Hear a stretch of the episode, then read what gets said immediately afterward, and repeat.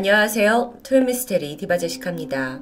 열네 살의 소녀 사이토 안나는 도쿄 인근에 있는 사이타마현 아사카시에서 태어났고 부모님의 좋은 보살핌 속에서 잘 자라고 있었습니다.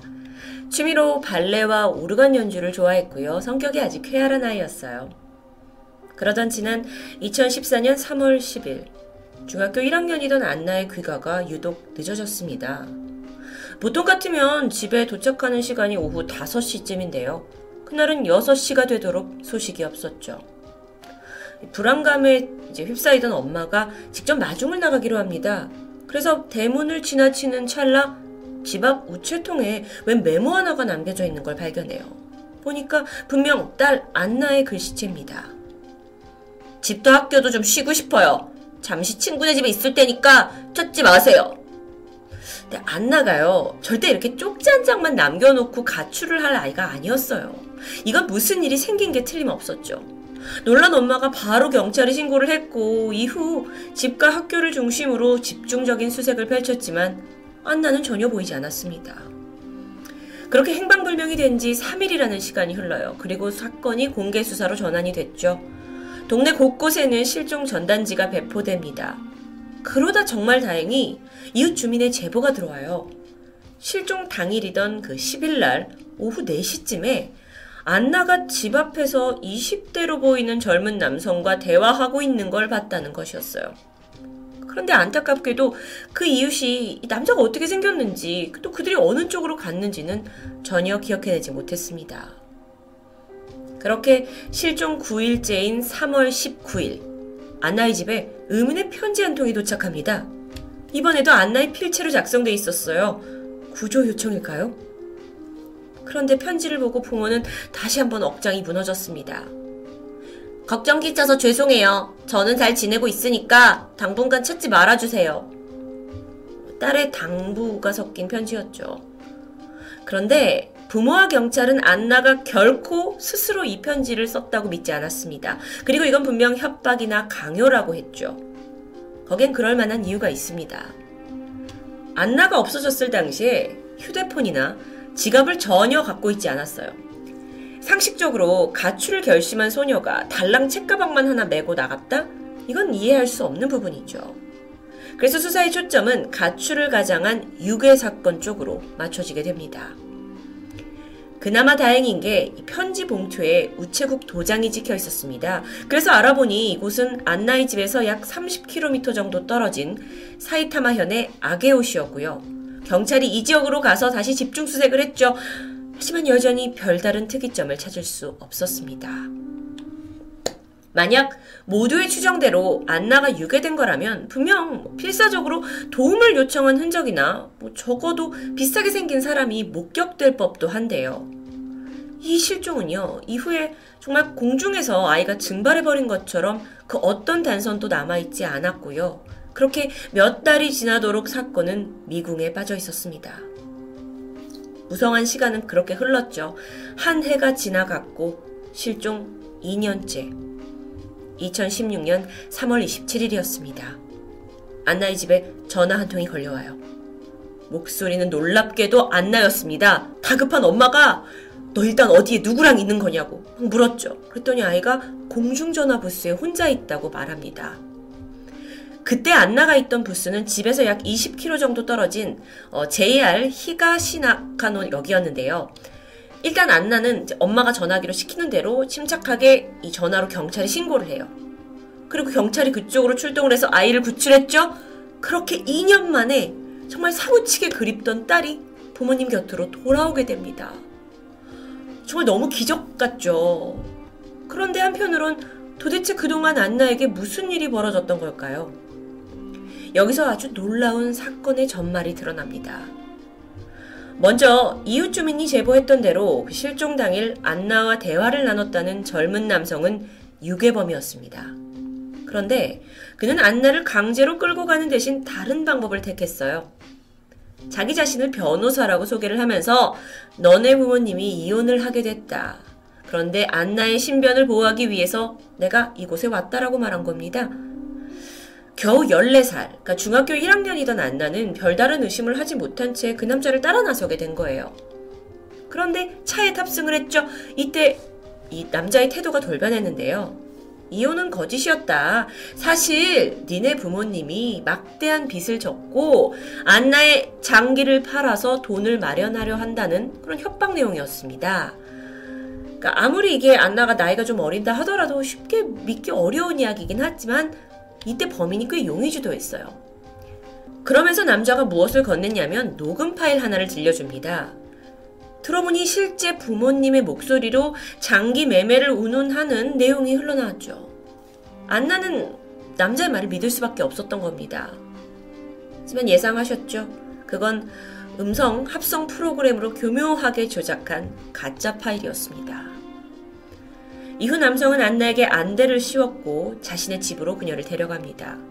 심지어 거긴 안나가 사는 동네로부터 그렇게 멀리 떨어지지 않은 치바현에 있는 치바시였어요. 그리고 그때부터 끔찍한 감금 생활이 시작됐죠. 방문은 외부에서 잠금 장치로 단단히 잠겨 있었고요. 일거수일투족 감시받았습니다. 집 밖을 벗어나지도 못한 채 그렇게 이 년을 갇혀 살았던 겁니다. 그러다 범인이 잠시 워출을 했고 그걸 계기로 안나는 가까스로 도망쳐 나오게 된 기구한 사연입니다. 제가 여태까지 소개한 토요미스테리 사건에서 이렇게 열 살의 아이가 살아 돌아온 적이 없었는데요. 정말 여러분도 휴 하셨죠. 그런데 이후 안나가 발견된 다음 날 삼월 이십팔일 새벽 세 시경에 이번엔 시즈오카현 이토시에 신고가 하나 들어옵니다. 피투성이가 된 남자가 도로가에서 아주 위태롭게 걷고 있다는 내용이었죠. 제보자는 그한테 다가가서 너 교통사고 당했냐 도와줄까? 라고 물었는데 남자가 별다른 말을 하지 않고는 그저 경찰을 불러달라고 말했다고 합니다. 그리고 그가 바로 지난 이 년간 안나를 유괴하고 감금했던 용의자 스물세 살의 테라우치 카부였죠. 카부는 안나가 탈출한 사실을 깨닫고 이제 체포될 게 너무도 두려운 나머지 흉기로 스스로 목을 찔러 자살을 시도했습니다. 하지만 그게 실패를 했고 그렇게 피를 흘린 채 거리를 떠돌고 있었는데요. 그가 체포된 후에 신상을 조회하던 경찰들은 다시 한번 놀랄 수밖에 없었어요. 열네 살 중학생을 하루아침에 납치해서 이 년 동안 데리고 있던 그 사람이기 때문에 분명 정상은 아니죠. 소아성애자인가 싶었습니다. 그런데 얘는 완전히 정반대의 삶을 살아온 남자였습니다. 카부의 부모는 오사카에서 호화 저택을 소유한 재력가였고요. 방범용품 업체를 운영하고 있는 부모였는데 그 밑에서 유복하게 자랐죠. 심지어 안나와 동갑인 여동생까지 있습니다. 카부는 학창시절 성적도 아주 우수해서 명문고로 알려진 이케다 고등학교를 졸업했고요. 이후에 일본에서 대학 순위 십 위권 정도로 평가가 되는 치바 대학에 진학합니다. 평소에 말주변이 없고 좀 낯을 가리는 성격이긴 했어요. 하지만 컴퓨터를 잘 다루고 또 항공 쪽에 큰 흥미를 보여서 파일럿이라는 별명이 붙기도 했고요. 대학교 이 학년 때는 캐나다로 유학까지 다녀오면서 거기서 경비행기 조종 면허를 취득합니다. 그리고 다시 일본으로 돌아와서 치바 대학에서 이제 한 오십 미터 떨어진 한 아파트에서 자취 생활을 하고 있던 중이었습니다. 자, 그렇다면 지난 이 년간 그가 안나를 납치한 이래로 어떤 변화가 있었을까요? 놀랍게도 학교 생활을 성실하게 하면서 심지어 이천십육 년에는 대학 졸업까지 하게 돼요. 그리고 이런 성적도 좋지, 태도도 좋지 해서 같은 해 사월에는 도쿄 신주쿠에 있는 소방설비 회사에 취직이 내정되어 있을 정도입니다. 게다가요, 카부는 이 동네 주민들 사이에서 아주 인사성이 밝은 예의 바른 청년이라고 소문이 났던 게 더 큰 충격이에요. 이걸 종합해보면 부잣집 아들의 정말 남부럽지 않고 머리도 좋고 공부도 잘하고 모든 걸 누리고 살던 카부가 갑자기 십 대 소녀를 납치한 겁니다. 도대체 왜요? 범행 동기에 대해서 카부는 자기 입으로 나는 중학생 때부터 여자아이를 납치하고 싶은 욕망에 휩싸여 있었다라고 말했습니다. 그래서 성인이 되고 안나가 살고 있던 이 아사카시라는 동네를 범행 장소로 물색한 후에 안나가 우연히 그 타겟이 됐던 거죠.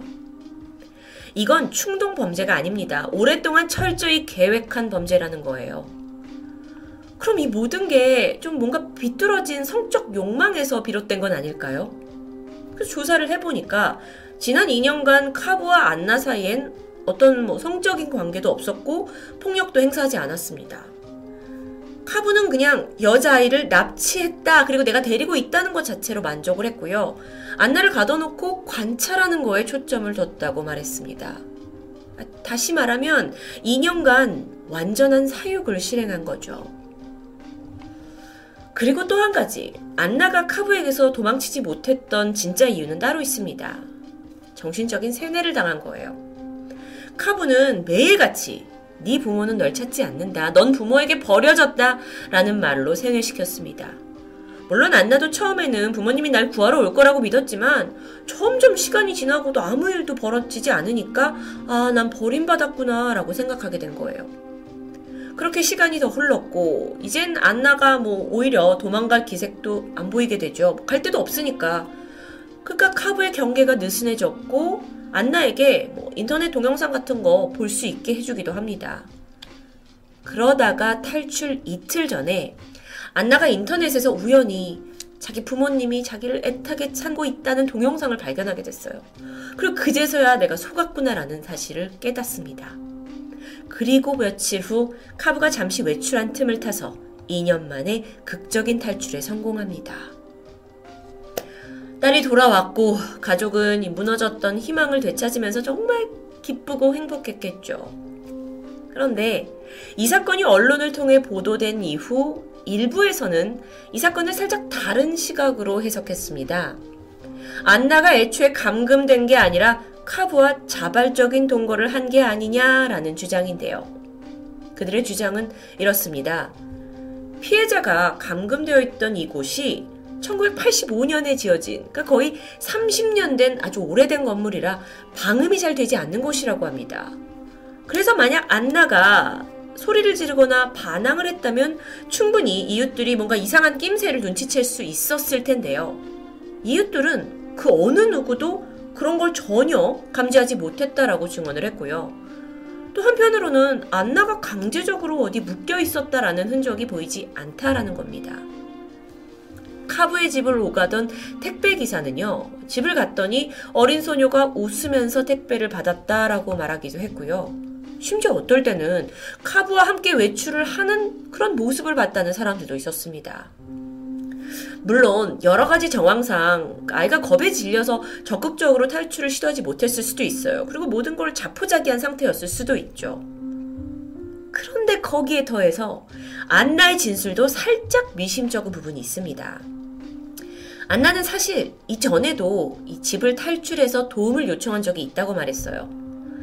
카부가 가족이 있는 오사카에 갈 때마다 집을 며칠씩 비우곤 했는데 그 틈을 타서 첫 번째 타, 탈출에 성공을 하게 돼요. 그리고 나서는 마주친 그 어떤 아이 엄마하고 아줌마한테 도움을 요청합니다. 돈 좀 빌려달라고. 근데 거절을 당해요. 그래서 돈이 없으니 자기 아무것도 할 수가 없잖아요. 난 어쩔 수 없이 다시 카부의 맨션으로 돌아갔다고 얘기를 했는데요. 아무리 요즘 이제 시대가 각박하다라고 해도 정말 이렇게 도움을 구하는 그 중학생 어린 소녀를 그렇게 매정하게 사람들이 지나쳤을까라는 부분이 쉽게 납득이 되지 않는 것 같기도 합니다. 또 한 가지는 이 건물의 일 층에는 버젓이 공중전화가 있습니다. 안나가 이걸 이용하지 않았던 이유는 뭘까요? 여기서 끝이 아니죠. 카부의 집에 설치된 장치 역시 안나의 진술과는 좀 달랐습니다. 실제로 안나가 지냈던 방 이 외부에는 별다른 잠금 장치가 발견되지 않았어요. 또한 안나가 탈출하기 전에 이 두 사람이 사실 새로운 아파트로 이사를 했다고 하는데 여기 현관을 보니까 아예 언제든지 뭐 안에서 쉽게 문을 열 수 있는 자동 잠금 장치가 달려 있었던 거예요. 그러니까 만약에 탈출을 하고 싶었다면 그녀가 자유의지로 할 수 있었다라는 이야기입니다. 게다가요, 안나가 이 년 만에 부모님을 만났잖아요. 그 재회하는 모습까지도 논란이 돼요. 부모님은 막 눈물을 흘리고 안나를 깨웠는데 아이는 그저 환하게 웃으면서 손을 흔들 뿐이었죠. 안나가 납치된 지 일 년쯤 지난 시점이었던 이천십오 년도에 카부가 대학 동창들한테 이런 말을 했다고 그래요. 나 여자친구 생겼어. 어쩌면 이런 말을 통해서 둘 사이의 관계가 생각했던 것보다 어, 글쎄요, 좀 로맨스로 발전한 게 아니냐라는 여러 추측이 있었습니다. 저도 처음에는 이 대중들이 너무 이제 이 년 만에 돌아온 아이한테 가혹한 게 아니냐, 왜곡한 거 아니냐라고 생각을 했지만 사실 이런 증거와 정황을 좀 들어보면 그럴듯한 부분이 있긴 하죠. 이런 추정 속에 또 다른 누군가는 안나가 스톡홀름 증후군을 앓고 있었을 수도 있다라고 말합니다. 이건 범죄 심리학 용어인데요. 인질이 범인에 대해서 오히려 동정이나 호의를 이제 품게 되는 현상을 말하기도 해요. 종종 범죄 사건에서 발견되는 케이스이기도 하죠. 여러분, 지난 이 년간 안나가 어떤 심정으로 감금 생활을 견뎠는지 우리는 감히 추측할 수 없습니다. 설사 그녀가 모든 걸 체념하고 자신의 처지를 순수히 받아들였다고 해서 카부의 죄가 사라지는 것도 아니죠. 사리 분별이 정확하지 않은 열네 살의 미성년자를 꿰어내서 납치하고 감금했다는 건 그 어떤 변명과 정황으로도 절대 용서받을 수 없는 일입니다. 그렇게 테라우치카부는 미성년자 유괴, 감금죄로 기소되었고요. 재판 결과 일 심에서 징역 구 년을 선고받죠. 하지만 여기에 불복해요. 심신미약을 이유로 항소하게 되는데요. 다행히 기각됐고요. 이 심에서 더 늘어난 징역 십이 년을 선고받고 현재 복역 중입니다. 십이 년, 뭐 한 소녀의 삶을 망가뜨린 죄질에 비해서 다소 부족하지 않나라는 개인적인 생각이 있었습니다. 이후 일상으로 돌아간 안나는 중학교를 무사히 졸업을 했는데 이후에 자세한 소식은 알려진 것이 없습니다. 어쩌면 그녀도 대중들의 관심에서 멀어지고 싶었을 수도 있죠. 다만 안타깝게도 전해진 소식은 사건의 그 후유증을 극복하지 못해서 외상 후 스트레스 장애를 겪고 있다고 합니다.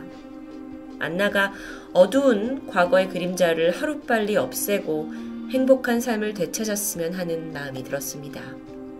토요미스테리 디바제시카입니다. 안녕하세요. 토요미스테리 디바제시카입니다.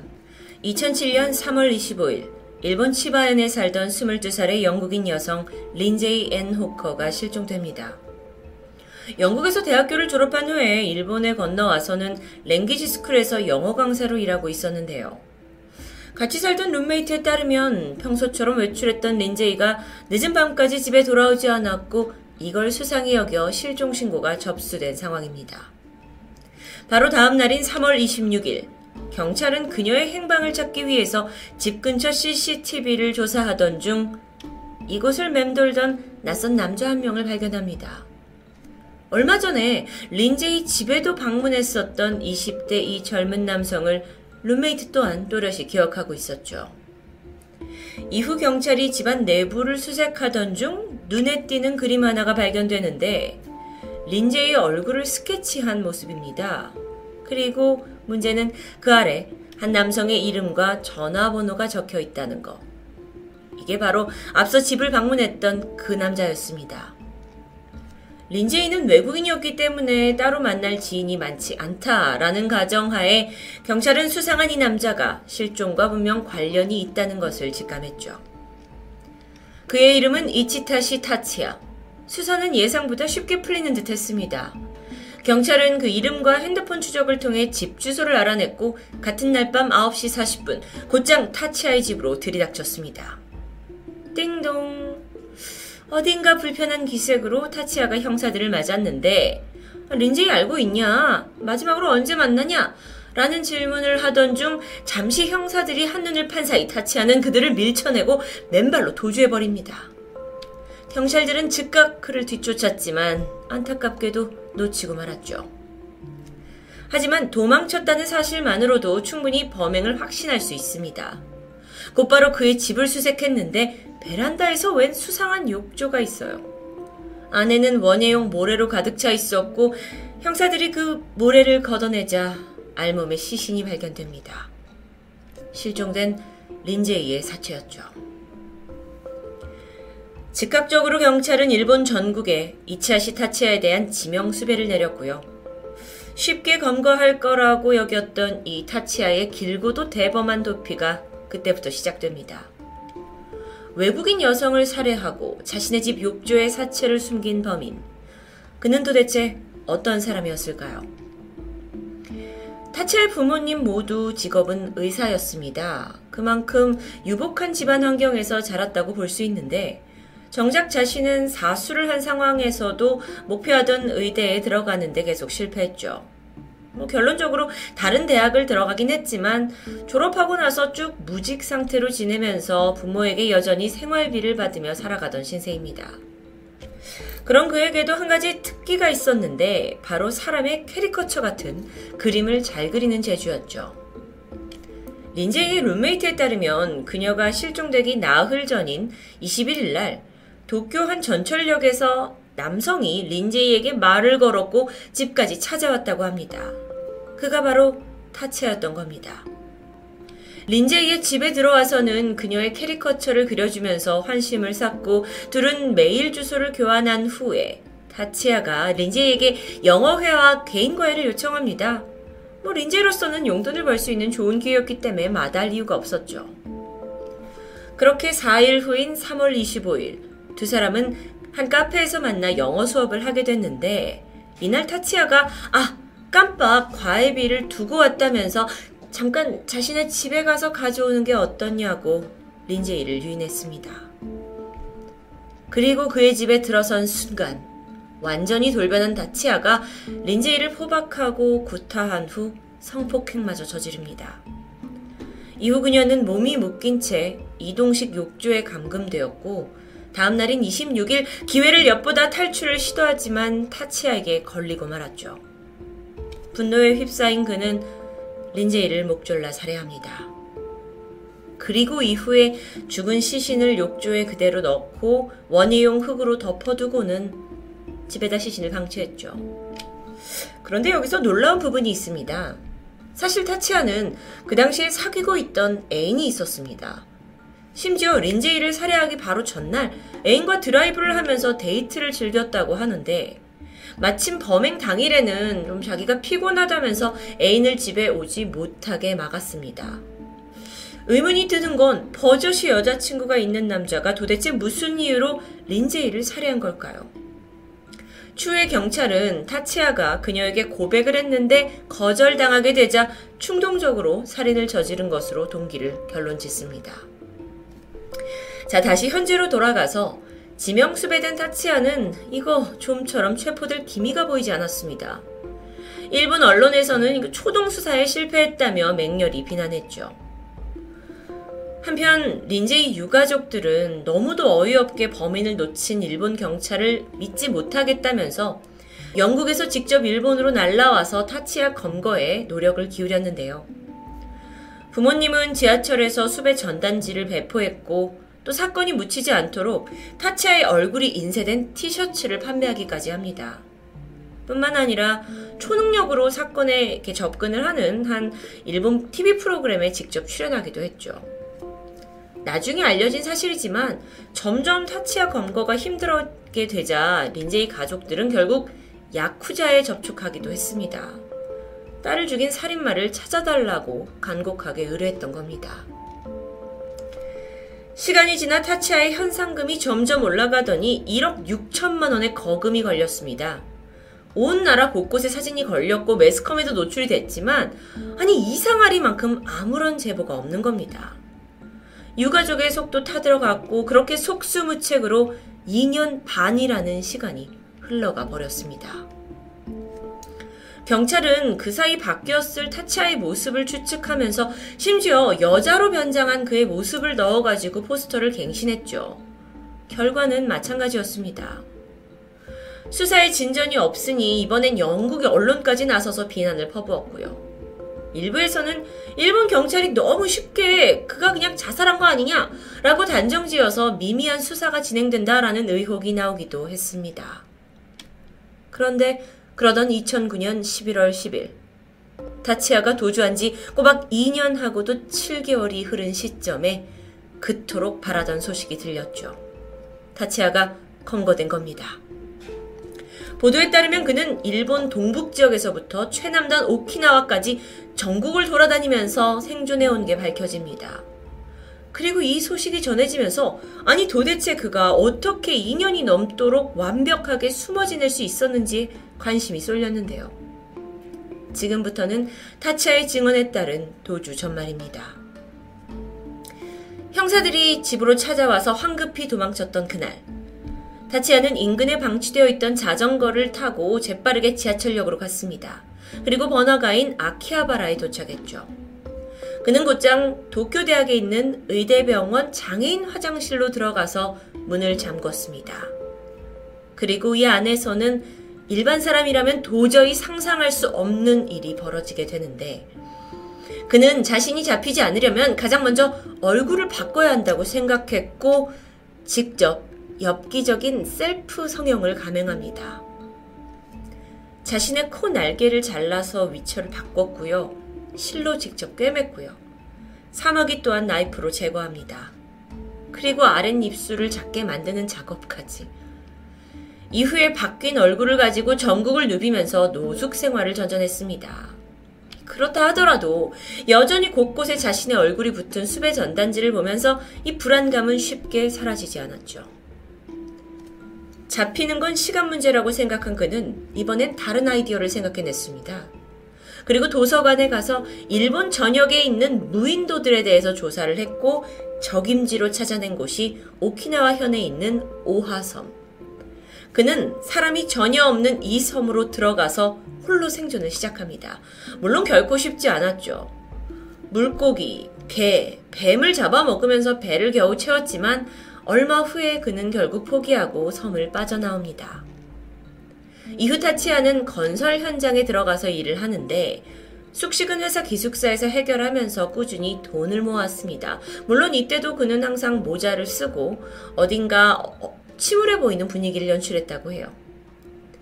이렇게 위험한 도피 생활을 하면서 사실 악착같이 돈을 모으는 데는 단지 의식주를 해결하겠다라는 이유만은 아닙니다. 잡히지 않기 위해서는 외모를 계속 바꿔야 했던 겁니다. 그런데 제대로 된 성형수술이 필요했고 그러기 위해서는 건설 현장이든 어디든 돈을 벌어야 했던 거죠. 아니 근데 병원에서 성형수술을 받으려면 개인정보를 써서 노출해야 하지 않을까요? 알고 보니 일본은 사생활 보호라는 이유 때문에 환자가 가명으로 성형수술을 받아도 별다른 제재가 없다고 합니다. 이런 허점을 이용했던 타치야가 매번 여러 이름을 대면서 성형수술대에 올라 얼굴을 바꿔왔던 겁니다. 그렇게 입술은 점점 가늘어졌고 뺨이 도톰해지면서 수배지에서 봤던 얼굴과는 점점 딴 사람이 됐습니다. 이 방법으로 의심을 피했던 거죠. 그러던 이천팔년 시월 이십삼일, 타치야는 나고야에 있는 한 성형외과를 방문해서 코를 높이는 수술을 의뢰했습니다. 이쯤 되니 정말 이 수술이 도피를 위한 건지 자기 만족을 위한 건지 약간 헷갈리기도 하는데요. 실제로 그는 이 새로운 얼굴로 변장을 하고는 도쿄의 한 유흥업소에서 일했던 대범한 전적도 있습니다. 어쨌든 이때 그 나고야의 성형외과 의사는 꽤 눈썰미가 좋은 편이었던 것 같습니다. 상담을 하러 들어온 그가 눈이 마주치자 어라? 어디서 본 것 같은데? 라는 느낌이 들었고 계속 생각하던 차에 얼굴이 붙은 그 살인마 이치타시 타치야라는 걸 눈치채게 되죠. 이후 의사는 아, 수술을 하려면 사진을 몇 장 찍어놔야 한다라고 설명을 하면서 사진 촬영을 했고 바로 그걸 가지고 경찰에 제보했습니다. 사실 경찰 또한 오랜 추적을 하던 끝에 타치야가 성형수술을 하면서 도망다닌다는 것을 어느 정도 감지하고 있었던 차예요. 그래서 사진 속 인물이 타치야라는 걸 확신했고 얼마 후 그가 치료를 받기 위해 나고야 병원에 오는 때를 기다렸습니다. 하지만 콩모는 어쩐 일인지 또 실패하고 말았죠. 결국 다시 시간이 지나 이천구년 십일월 십일, 이번엔 오사카의 남항에서 타치야가 포착됩니다. 그의 얼굴을 알아본 선박회사 직원이 신고를 했던 겁니다. 당시 그는 갈색 모자를 푹 눌러쓰고 선글라스를 끼고 있었는데요. 오키나와로 향하는 페리에 타려고 대합실에서 대기하던 중 극적으로 경찰에 검거됩니다. 체포가 된 직후 매스컴은 시끄러웠습니다. 치바현에서 범행을 저질렀고 이후에 뭐 오사카, 나고야, 후쿠오카까지 전전하면서 수차례 성형수술을 했다라는 것 그 자체가 정말 충격이었으니까요.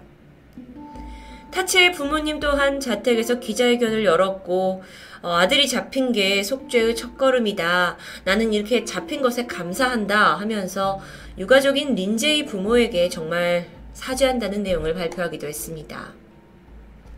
유족들로선 당연히 그에게 사형이 내려져야 한다고 생각했지만 일본에서는 사실상 연쇄살인범이 아니고서 초범에게 사형이 선고되지는 않는다고 합니다. 그렇게 타치야는 일 심, 이 심에서 모두 무기징역을 선고받았고 사건은 마무리되는 듯했죠. 그런데 한쪽에서 예상치 못한 잡음이 시작됐습니다. 체포 당시 찍혔던 그의 얼굴, 그 성형한 얼굴을 보고 일부 여자들이 그를 추앙하는 팬클럽이 생겨, 생성이 된 겁니다. 이렇게 사진처럼 타치야 사진을 들고 타치야의 아내 이런 뭐 문구를 넣은 스티커 사진이 나돌았을 정도죠. 정말 한심한데요. 일본 내에서도 맹렬한 비난이 쏟아졌지만 아직까지도 일본 웹에 타치야 이름을 검색하면 연관 검색어로 팬, 잘생김, 미남이란 단어가 함께 뜨고 있습니다. 감옥에서 자숙해야 마땅할 타치야. 그 사람 또한 기가 막힐 행보를 보여주는데요. 감방에서 자신의 도주 생활을 세세하게 적더니 그걸 책으로 발간하기에 이르렀죠. 뭔가 영웅심리인가요? 일본에서는 또 이 책이 꽤 흥행했던 것 같습니다. 출판 수익금은 일억 원이 넘었고 타치야는 이 돈을 피해자 가족에게 위로금으로 주거나 기부하겠다라고 말했지만 사실 책이 출간된 시점이 재판이 한참 진행 중이던 시점이었기 때문에 어쩌면 이건 동정심을 사려는 수작으로 보이는 것도 당연합니다. 린제이의 유가족은요, 내 딸을 죽인 소재로 살인자가 돈벌이를 하는 거다 하면서 강한 혐오감을 표현했죠. 이 사건은 정말 어디서도 들어보지 못한 범인의 엽기 셀프 성형이라는 키워드로 사실상 지금까지도 계속 일본 내에서 회자되고 있습니다. 심지어 이천십삼 년 나는 이치아시 체포될 때까지 라는 이름으로 영화가 제작되었을 정도예요. 끔찍한 살인을 저지른 범죄자 입장에서 영화를 서술한 것 자체가 살인자에게 마이크를 쥐어주는 꼴이라면서 비판을 받긴 했지만 그래도 이슈몰이엔 성공했습니다. 유족들의 반응은 어땠을까요? 영화 제작에 대해서 공식 성명을 내면서 일본을 강력하게 비난했죠. 일본 내부에서도 아니 이런 영화를 외국인이 본다면 일본은 뭐 무슨 살인자가 영웅이 되는 나라로 생각하게 되는 거 아니냐라는 평을 남겼습니다. 이천십칠 년 일본에서 나온 유명한 스릴러 영화 분노 또한 이 타치야 사건을 기반으로 스토리가 전개됩니다. 무인도에 웬일인지 혼자 살던 남자 그리고 섬 여자가 사랑에 빠지지만 그가 지명 수배자가 맞는지 아닌지 계속 의심하게 되는 그런 스토리였는데 결론적으로 이 영화는 인간의 의심에 대해 다룬 영화지만 린제이 사건이 떠오르는 건 어쩔 수 없죠. 이런 소재가 과연 한국이었다면 영화로 제작될 수 있었을까요?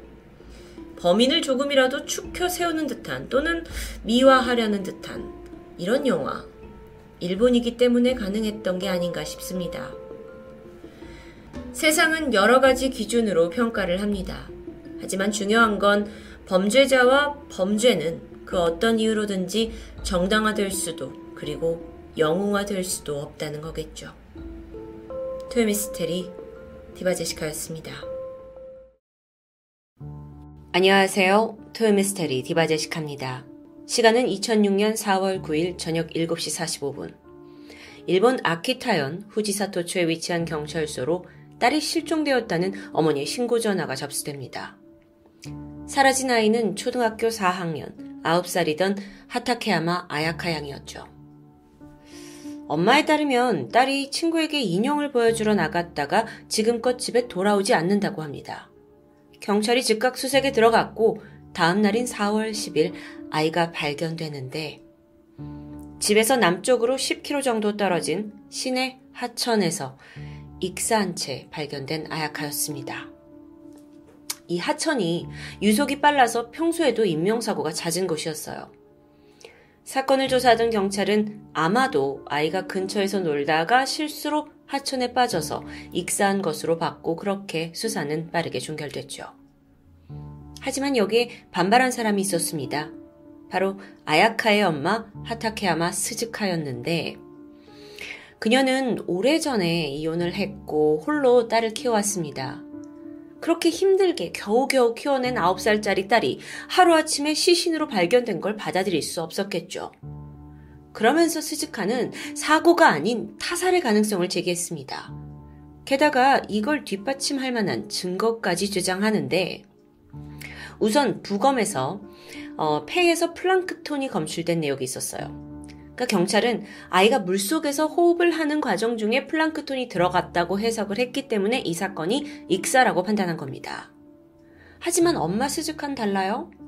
아이가 물 밖에서 사망을 했더라도 물속에서 입이 벌어지면서 플랑크톤이 흘러 들어가서 기도로 갈 수 있는 거 아니냐라는 주장이죠.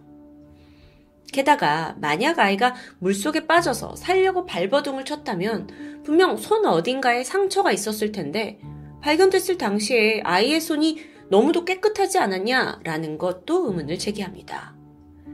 엄마는요, 이걸 사고사로 결코 인정할 수 없는 것 같아요. 이외 스즈카는 홀로 전단지를 만들어서 뿌렸고요.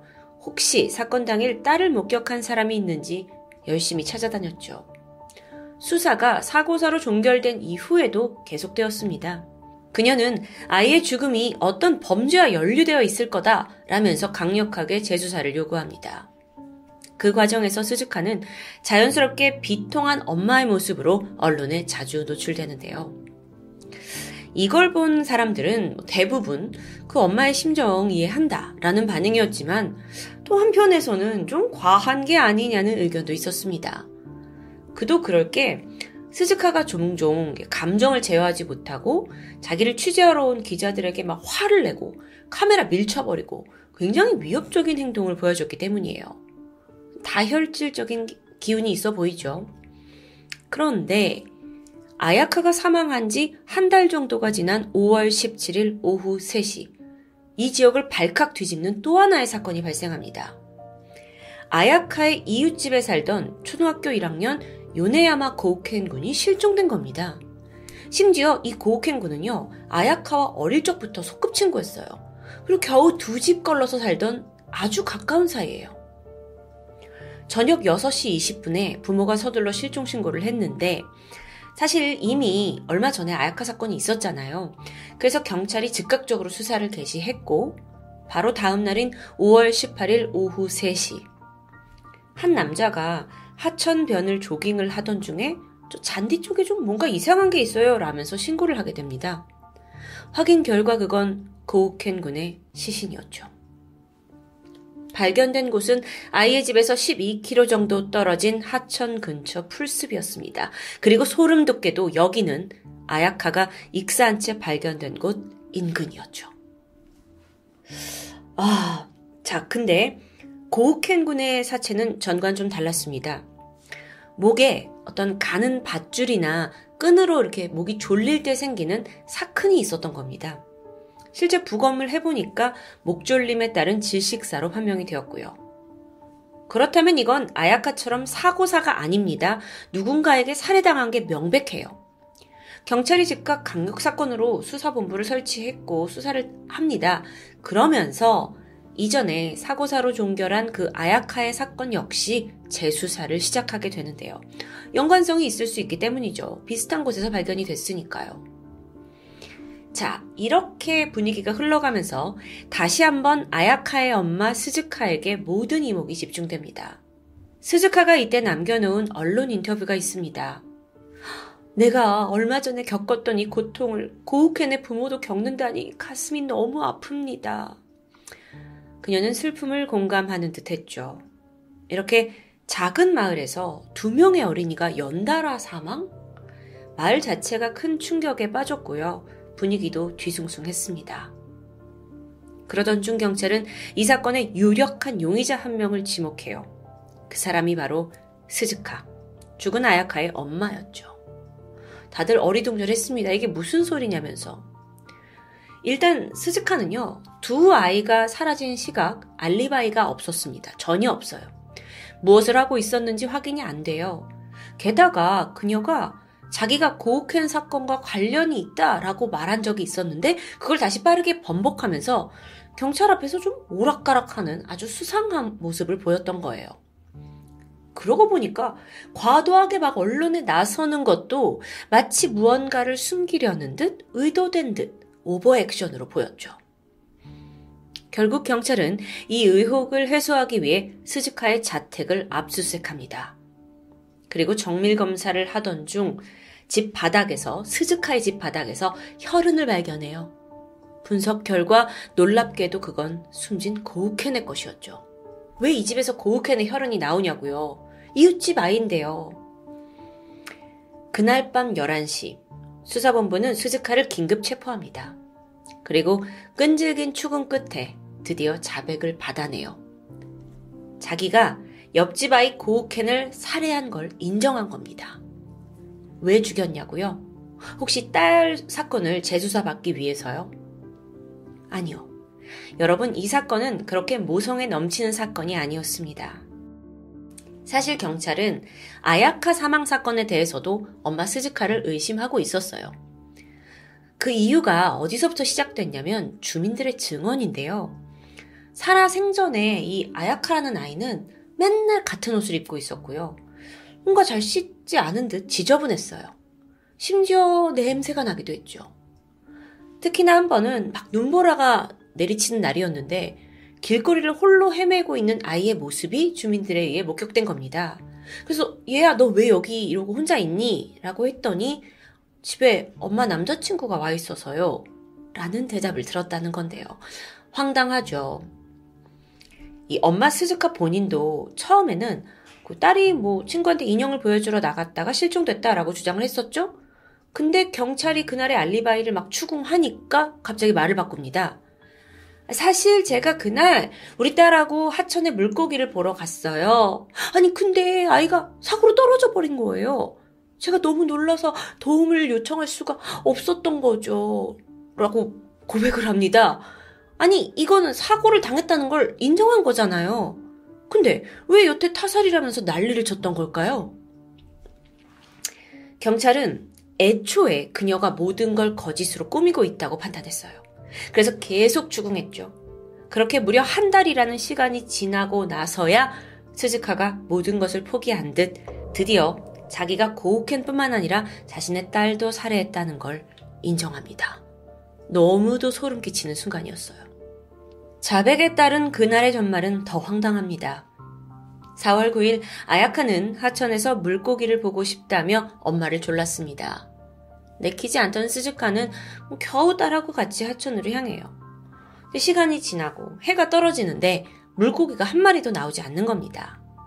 그래서 엄마가 야 이제 돌아가자 라고 했는데 이때 막 딸이 떼를 쓰면서 엄마 우리 조금만 더 찾아봐요 라고 고집을 피우게 된 거죠.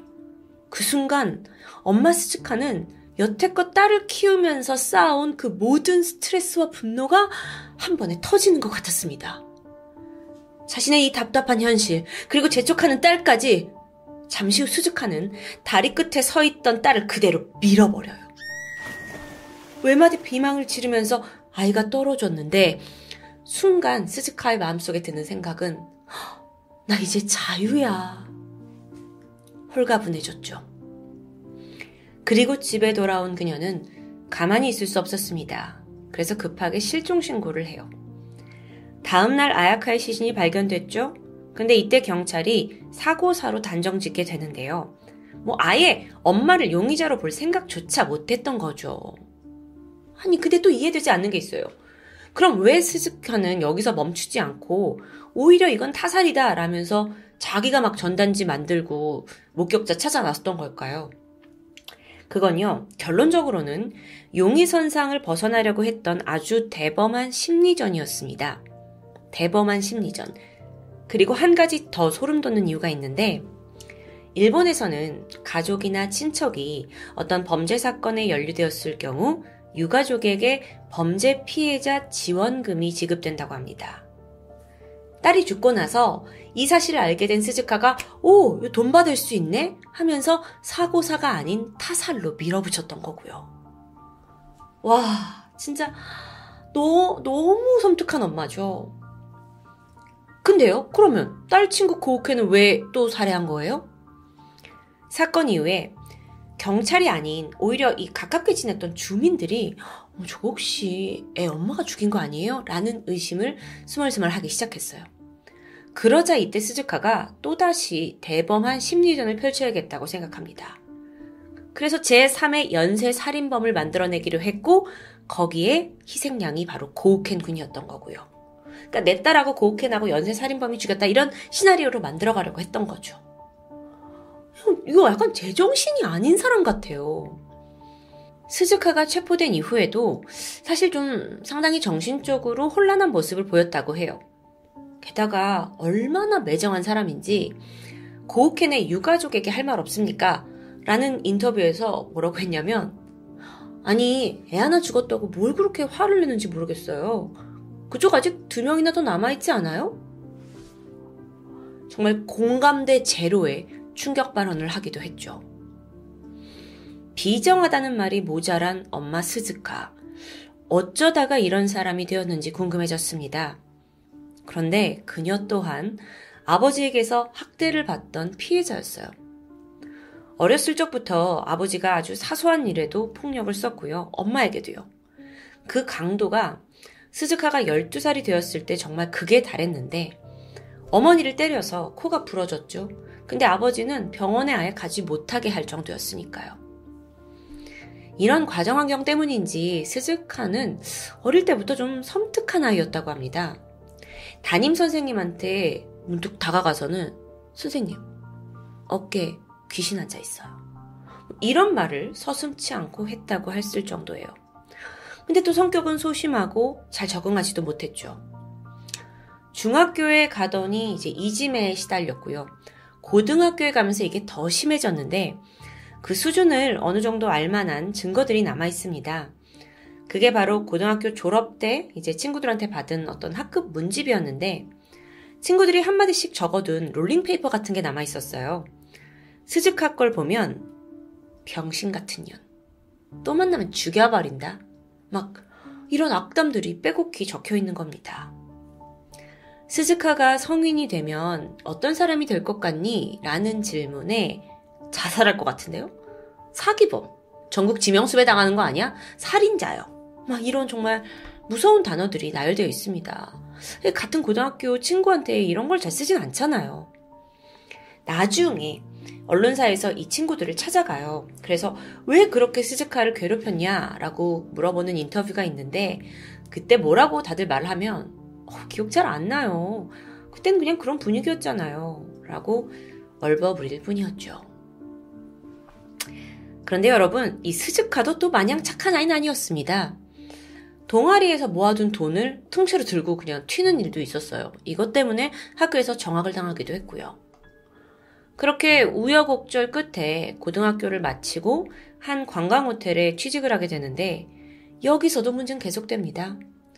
출근 시간 직전에 아, 오늘 제가 너무 배가 아파서 못 나갈 것 같아요. 막 이런 상습적인 거짓말의 결근까지 직원들이 모두 꺼려하는 사람이 되어버렸죠. 그러던 중에 스즈카가 당시 스물한 살이었는데 한 남성을 만나서 임신을 해요. 결혼까지 가게 되죠. 이때 태어난 아이가 바로 아야카였습니다.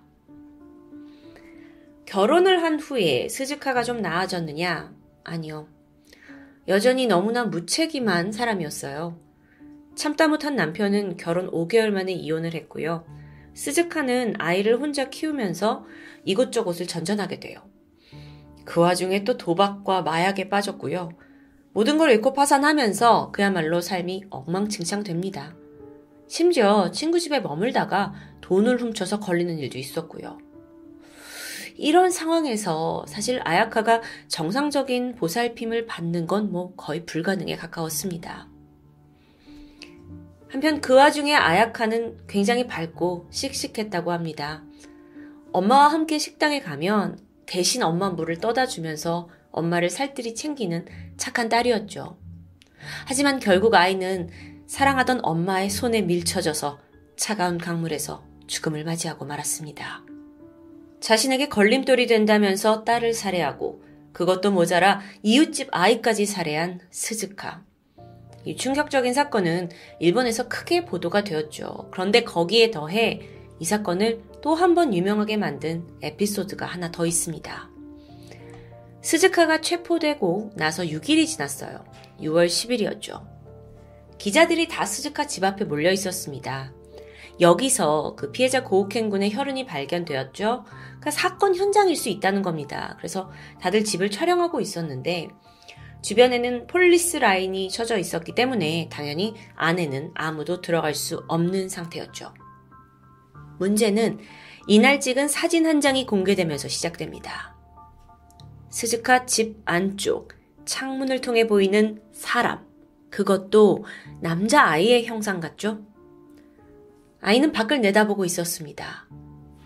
전문가들은 이 사진에 조작된 흔적은 없다고 반명했는데 그렇다면 이 소녀는 누구일까요?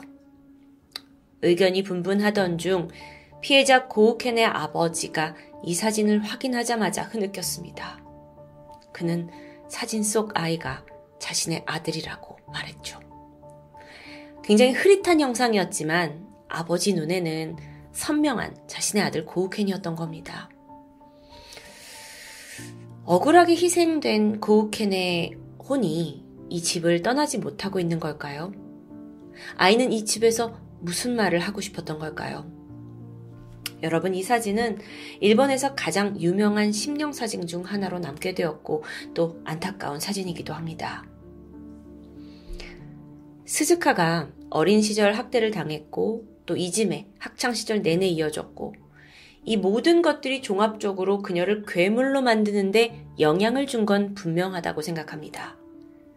일각에서는 그 가슴 아픈 경험으로 인해 인격성 장애를 갖게 됐고 결국 이런 일을 저질렀다라고 말하는데요.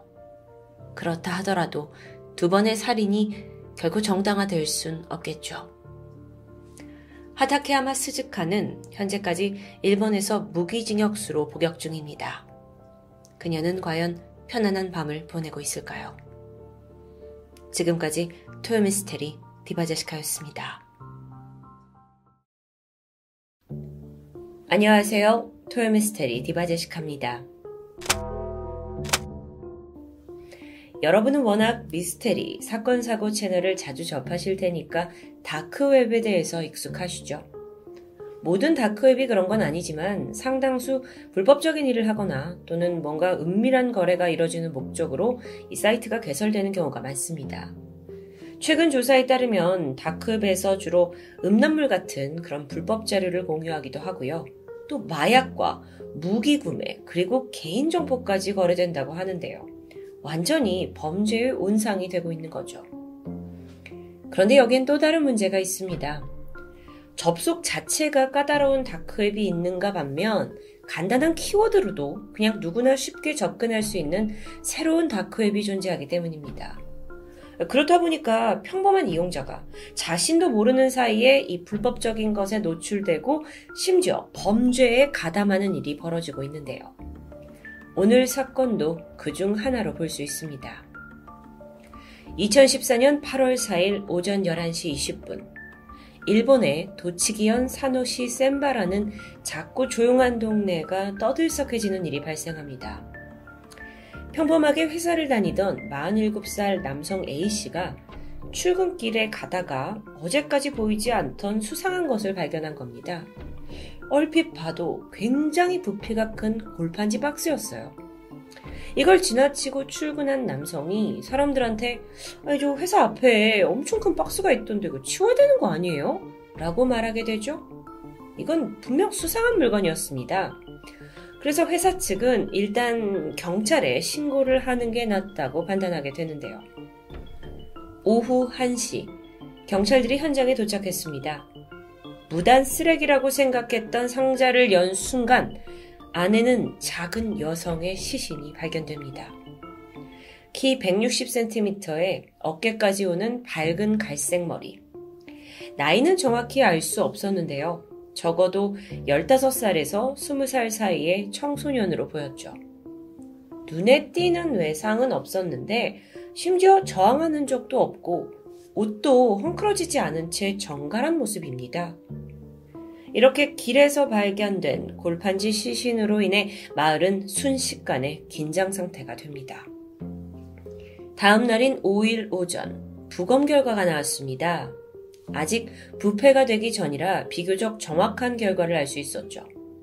우선 시신의 혈액에서 여러 종류의 항정신약 성분이 검출되었습니다. 항정신약, 혹시 누군가 다량의 약을 먹이고 이 아이를 살해한 걸까요? 치아를 분석한 끝에 신원도 확인됐죠. 사망한 이는 사이타마현 출신의 열여섯 살 소녀 시라츠카나. 이 사이타마현이라는 곳은요, 시신이 발견된 도치기현과 바로 인접해 있는 곳입니다. 그런데 사망한 시라츠카나, 이 아이가 무려 이 년 전부터 실종신고가 된 상태였어요. 최초 신고가 됐을 당시에 그녀는 아동 자립지원시설, 그러니까 쉽게 말해서 보육원에서 생활을 하고 있었죠. 그러던 이천십이 년 구월, 돌연 카나가 자취를 감추게 되고 시설 관계자가 경찰에 실종신고를 했습니다. 당시 이 보육원은 뭐 생활이나 좀 행실에 문제가 있는 아이들이 많이 머물고 있었는데, 그렇다 보니까 당시의 경찰은 단순 가출로 여기게 되죠. 근데 그 기간이 길어집니다. 그러자 결국 이 카나의 친모에게도 연락이 취해졌어요. 다음 해인 이천십삼 년 이월, 어머니 또한 경찰에 실종신고를 접수합니다. 그리고 그때로부터 일 년 반이 지난 이천십사 년 팔월에 돼서야 아이가 싸늘한 시신으로 돌아온 겁니다. 처음 경찰은 이 골판지 박스를 버리고 간 목격자를 찾으려고 했는데 없습니다. 그래서 용의자를 찾을 증거가 없어요. 사건 해결에 꽤 난항을 겪을 거라고 예상했지만 사건이 예상 밖으로 술술 풀려갑니다.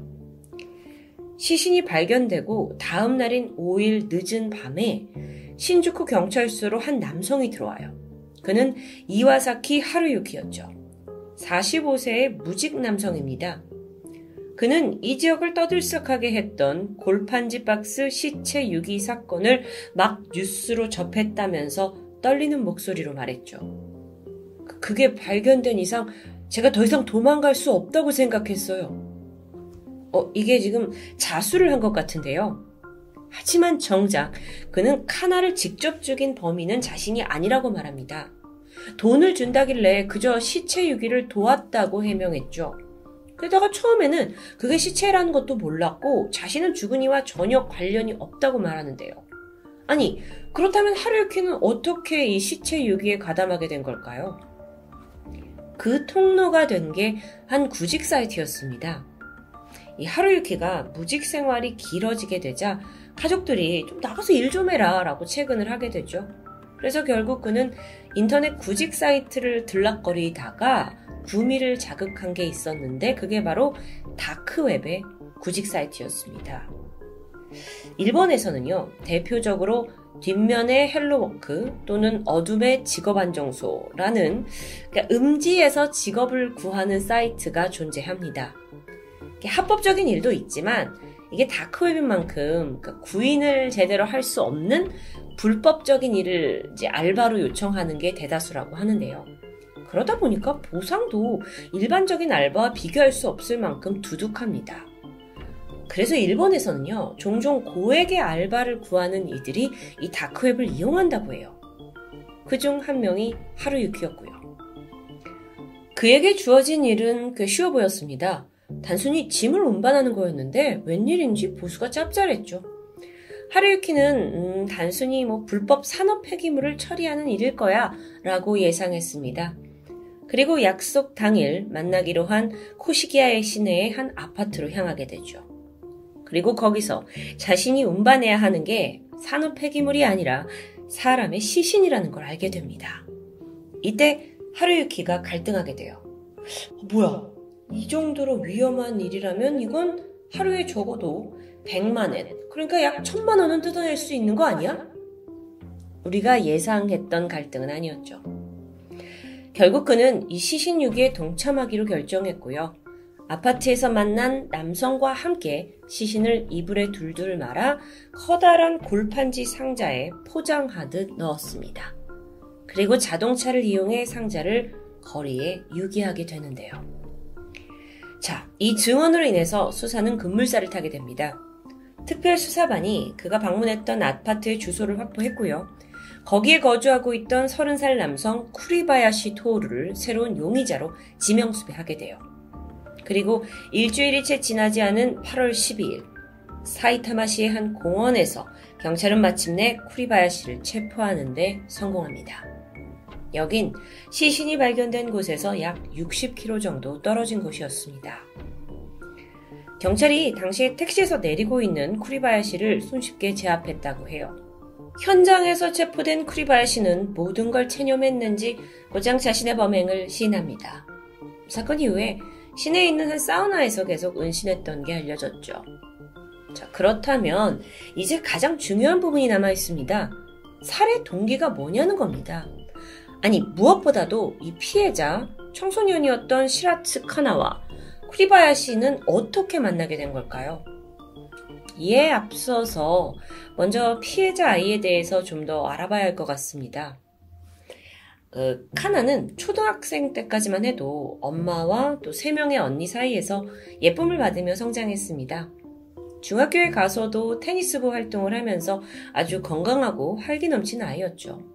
근데 중학교 이 학년쯤 가세가 급격히 기울었습니다. 결국에 아이들을 제대로 돌보지 못하겠다라고 생각한 엄마는 막내였던 카나를 보육시설에 맡기게 됩니다. 모든 게 가난 때문이었죠. 해당 시설이 불량한 아이들이 많은 곳이긴 했어요. 하지만 카나가 행실이 나쁜 아이는 아니었습니다. 가정 형편 때문에 여기에 오게 된 거니까요. 오히려 아이는 아주 빠르게 적응했다고 해요. 시설에 있는 어린 아이들과 잘 놀아줬고 또 운동 실력이 좋아서 아이들에게 인기도 많았고요. 꼬마들이 카나짱이라고 부르면서 그녀를 잘 따랐다고 하는데요.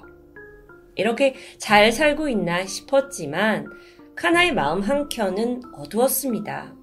아니, 갑자기 집을 이렇게 떠나서 보육시설에서 엄마 없이 생활한다는 건 당시 열네 살이던 소녀가 감당하기엔 분명 힘든 일이겠죠. 게다가 이 시설의 생활 규칙이 꽤나 엄격합니다. 오전 여섯 시 반에 일어나야 되고 아침, 점심, 저녁을 딱 그 시간에 먹어야 돼요. 유일한 오락거리라고는 텔레비전을 보는 건데 그것도 저녁 일곱 시부터 여덟 시 사이 딱 한 시간만 볼 수 있는 거죠.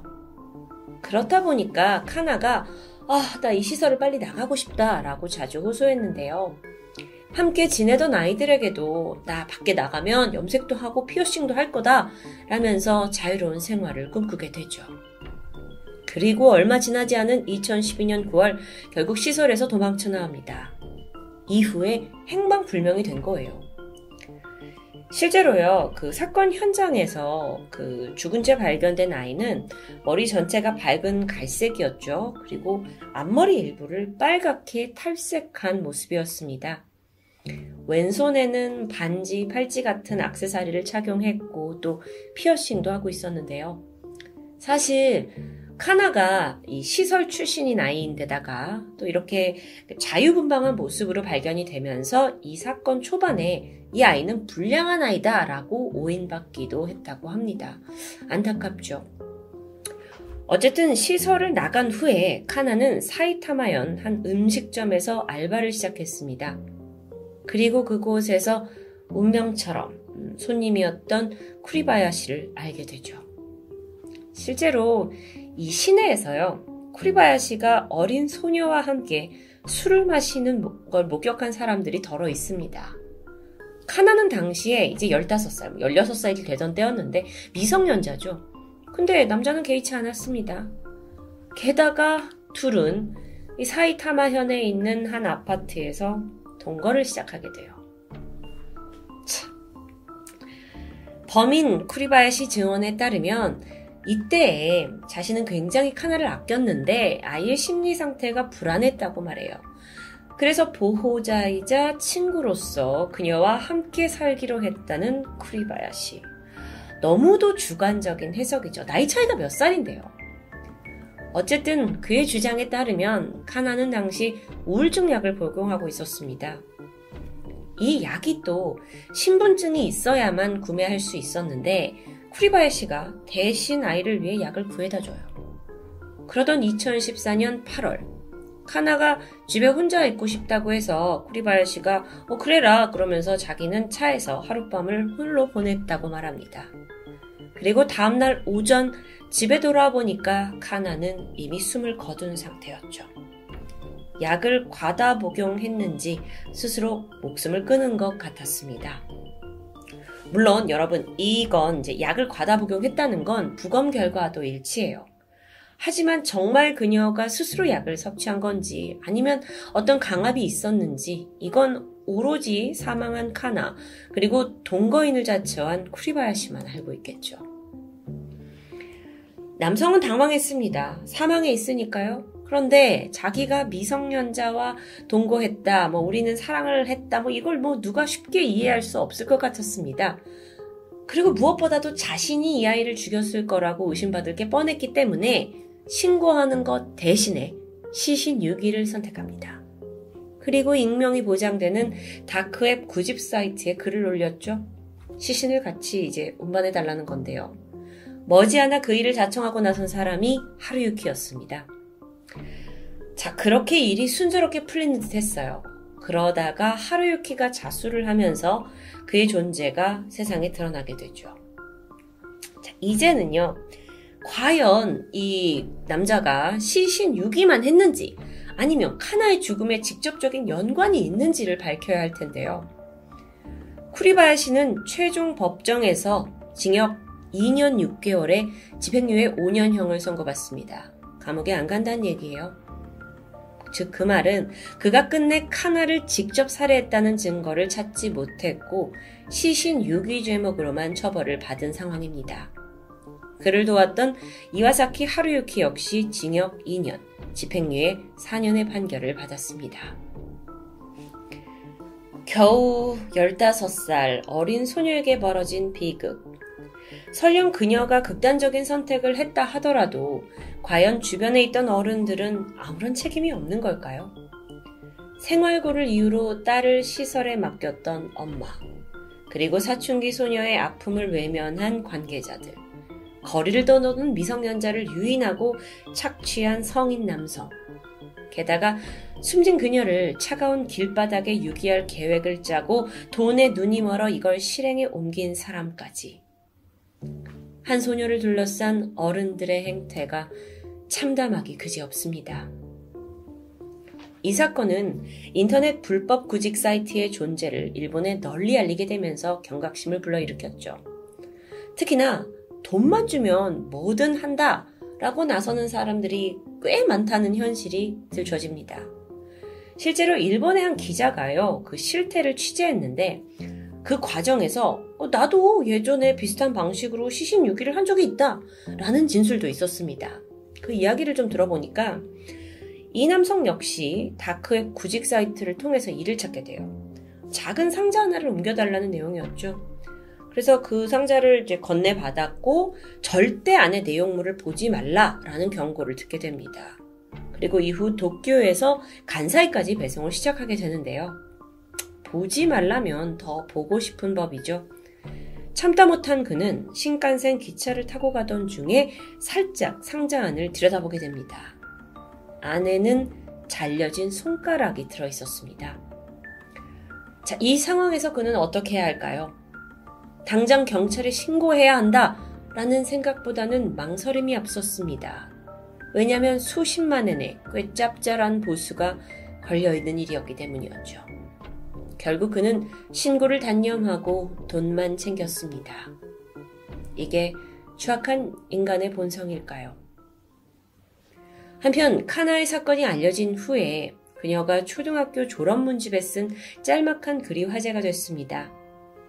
스무 살이 되어 있을 자신에게 한마디 남겨두는 내용이었는데 거기에 카나가 이렇게 적었죠. 스무 살이 된 카나야, 카페 오픈할 꿈은 이뤘니? 언제나 건강하게 달려가자. 소녀의 꿈은 끝내 영원히 이룰 수 없게 됩니다. 지금까지 토요미스테리 디바제시카였습니다. 안녕하세요. 토요미스테리 디바제시카입니다. 천구백구십일년 일월 이일 막 새해가 됐을 때죠. 오후 다섯 시쯤 일본 사가현, 사가시에 있는 한 숙소의 큰 홀에서 동창회가 진행되고 있었습니다. 무려 십이 년 만에 만난 중학교 동창 사십여 명, 그리고 그리웠던 은사 다섯 분이 참가한 아주 뜻깊은 행사였죠. 다들 오랜만에 얼굴을 보는 자리였기 때문에 옛날 추억을 떠올리면서 이야기는 끊이지 않았고요. 술도 한잔하면서 분위기가 후끈 달아오르고 있었습니다. 그런데 문득 한 친구가 묻게 돼요. 야, 슈니치는 안 온 거야? 이번 동창회를 기획하고 이 친구들을 한 명 한 명 다 모은 아카자와 슈니치, 어쩐 일인지 주최자인 그가 보이지 않았습니다.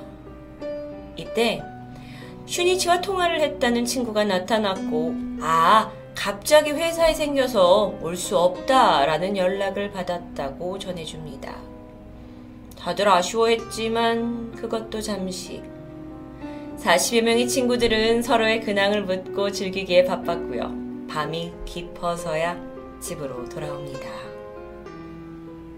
그리고 다음날 아침에 도착한 신문 사회면에 보도된 한 기사는 어젯밤 동창회에 참가한 모두를 큰 충격에 빠지게 했는데요.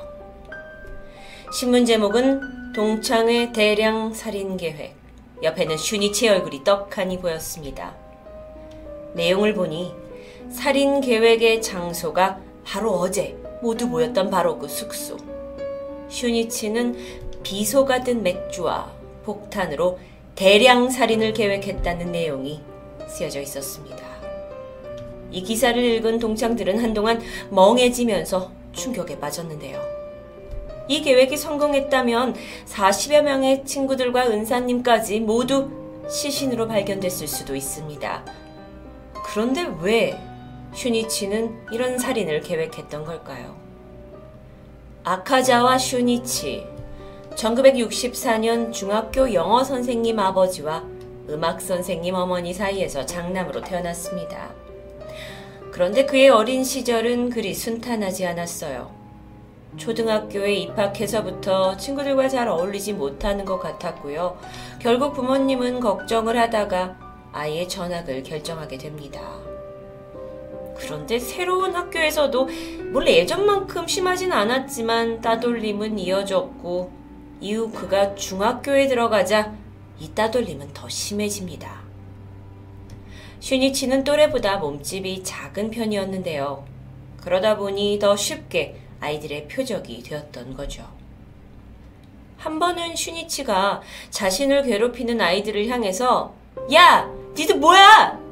라고 반기를 들었는데 이후 상황이 나아지지 않았고, 되려 아이들은 건방지다면서 이전보다 더 슈니치를 못살게 굴기 시작합니다. 특히나 신체적 폭력이 갈수록 심해졌는데 헤드락을 걸고 머리를 때리고, 심지어는 프로레슬링 놀이를 한다면서 의자로 슈니치의 머리를 타격해서 아이가 병원에서 몇 바늘을 꿰매야 하는 사태까지 발생했죠. 하지만 이게 끝이 아니었습니다. 중학교 한 친구가 증언을 하길 슈니치가 청소 도구함 안에 갇힌 적도 있고요. 여자아이들 앞에서 바지를 벗기고 놀림을 당한 적도 있습니다. 억지로 하수구 물을 마시게 하는 행위도 그 친구가 봤다고 했죠. 이건 정말 너무 악랄한데요. 그러다 보니 어쩌면 슈니치에게 중학교 학창 시절은 즐거웠던 시간이 아닌 지옥의 순간으로 기억되고 있었을 겁니다. 처음에는 가족이나 선생님에게 알리기를 꺼려했던 슈니치가 드디어 무거운 입을 떼서 이 잔혹한 상황을 알리기 시작했는데요. 여기서 문제는 어른들에게서 돌아오는 말이라고는 야, 너도 잘못한 게 있겠지, 아니면 제대로 맞서 싸워봐, 이건 어른이 끼면 네가 성장할 수 없는 거야, 본인 스스로 해결해야지 라는 차가운 말뿐이었습니다. 특히나 그의 부모님이 모두 교사인데다가 아버지는 슈니치가 다니고 있는 이 중학교의 선생님이셨기 때문에 오히려 일이 더 커지지 않게 회피를 했던 건 아닐까요? 아들의 상황보다 체면이 중요했다? 결국 집단 따돌림은 졸업 때까지 계속되었습니다. 그리고 졸업 후에 슈니치는 사가현에 있는 한 농업고등학교 식품화학과에 입학하게 되죠. 다행히 자연스럽게 괴롭힘에서는 벗어났지만 그의 상처는 결코 쉽게 아물지 않았습니다. 고등학교 때 썼던 그의 일기 내용을 보면요. 나는 열여덟 살 슈니치. 내 인생의 목적은 나를 괴롭혔던 녀석들을 길동으로 데려가는 것이다. 오직 그것만을 생각하며 살아왔어. 인간을 죽음에 이르게 하는 데는 어떤 방법이 있을까? 때려 죽일까? 아, 그런데 나는 힘이 세지 않아. 하물며 그 녀석들을 이길 리가 없잖아. 그때 맞서 싸웠더라면 이렇게 복수만을 꿈꾸며 한맺힌 삶을 살아가진 않겠지. 복수, 여러 명을 죽이기 쉬운 방법은 뭐가 있을까? 시간이 지나 식품화학을 전공한 고등학교를 졸업한 그는 화학 관련 업무를 하는 회사에 근무하게 됩니다. 이후에 직장에 잘 적응하는 듯 보였는데요. 어느 날부터는 열심히 공부를 하더니 화학약품을 다룰 수 있는 면허도 취득하게 되죠. 하지만 이 모든 진로의 방향과 열정은 오직 자신을 괴롭혔던 그 동창들을 죽이기 위해서였습니다. 슈니치는 몇 년간 모아온 약품을 가지고 드디어 폭탄을 제조하기 시작했는데요. 그의 살인 계획이 세세히 적힌 일기장에는 그가 모든 준비를 마쳤을 때 이렇게 적혀 있었습니다. 필요한 장비, 화학 독소, 실험까지 다 끝났다. 나는 드디어 복수의 때가 온 것이라고 생각한다. 나는 동창회 회장을 마련했다. 내가 계획한 대로 모두를 모으게 됐지. 이렇게 살아있는 건 너무 힘들다. 너무 괴롭고 서러웠다. 하지만 이것도 이제 곧 끝난다. 나를 벌레 취급하고 학대했던 그 우매한 자들을 결코 용서할 수 없다. 나는 놈들을 소멸시키고 나 자신도 소멸한다. 음... 약간의 정보를 더해드리면 슈니치의 아버지가 B형 간염으로 슈니치가 스무 살 때 돌아가셨다고 합니다. 어, 그래서 이후에 슈니치도 아버지와 같은 B형 간염을 판정받았는데요. 그러다 보니 어차피 나는 죽는다는 생각에 이런 계획에 박차를 가하게 된 것이었죠. 모든 준비를 마친 슈니치는 천구백구십 년 팔월 동창생들에게 우리 언제 어디서 모임을 하는 게 좋을까 하는 내용의 엽서를 보냈습니다. 친구들은 오랜만에 동창을 만난다는 생각에 설레임만 가득했고요. 그렇게 몇 달간 연락을 이어오면서 동창의 디데이가 정해집니다. 바로 일월 이일. 그는 정성스럽게 초대장을 만들었어요. 그리고 친구들에게 선생님에게 모두 발송했습니다.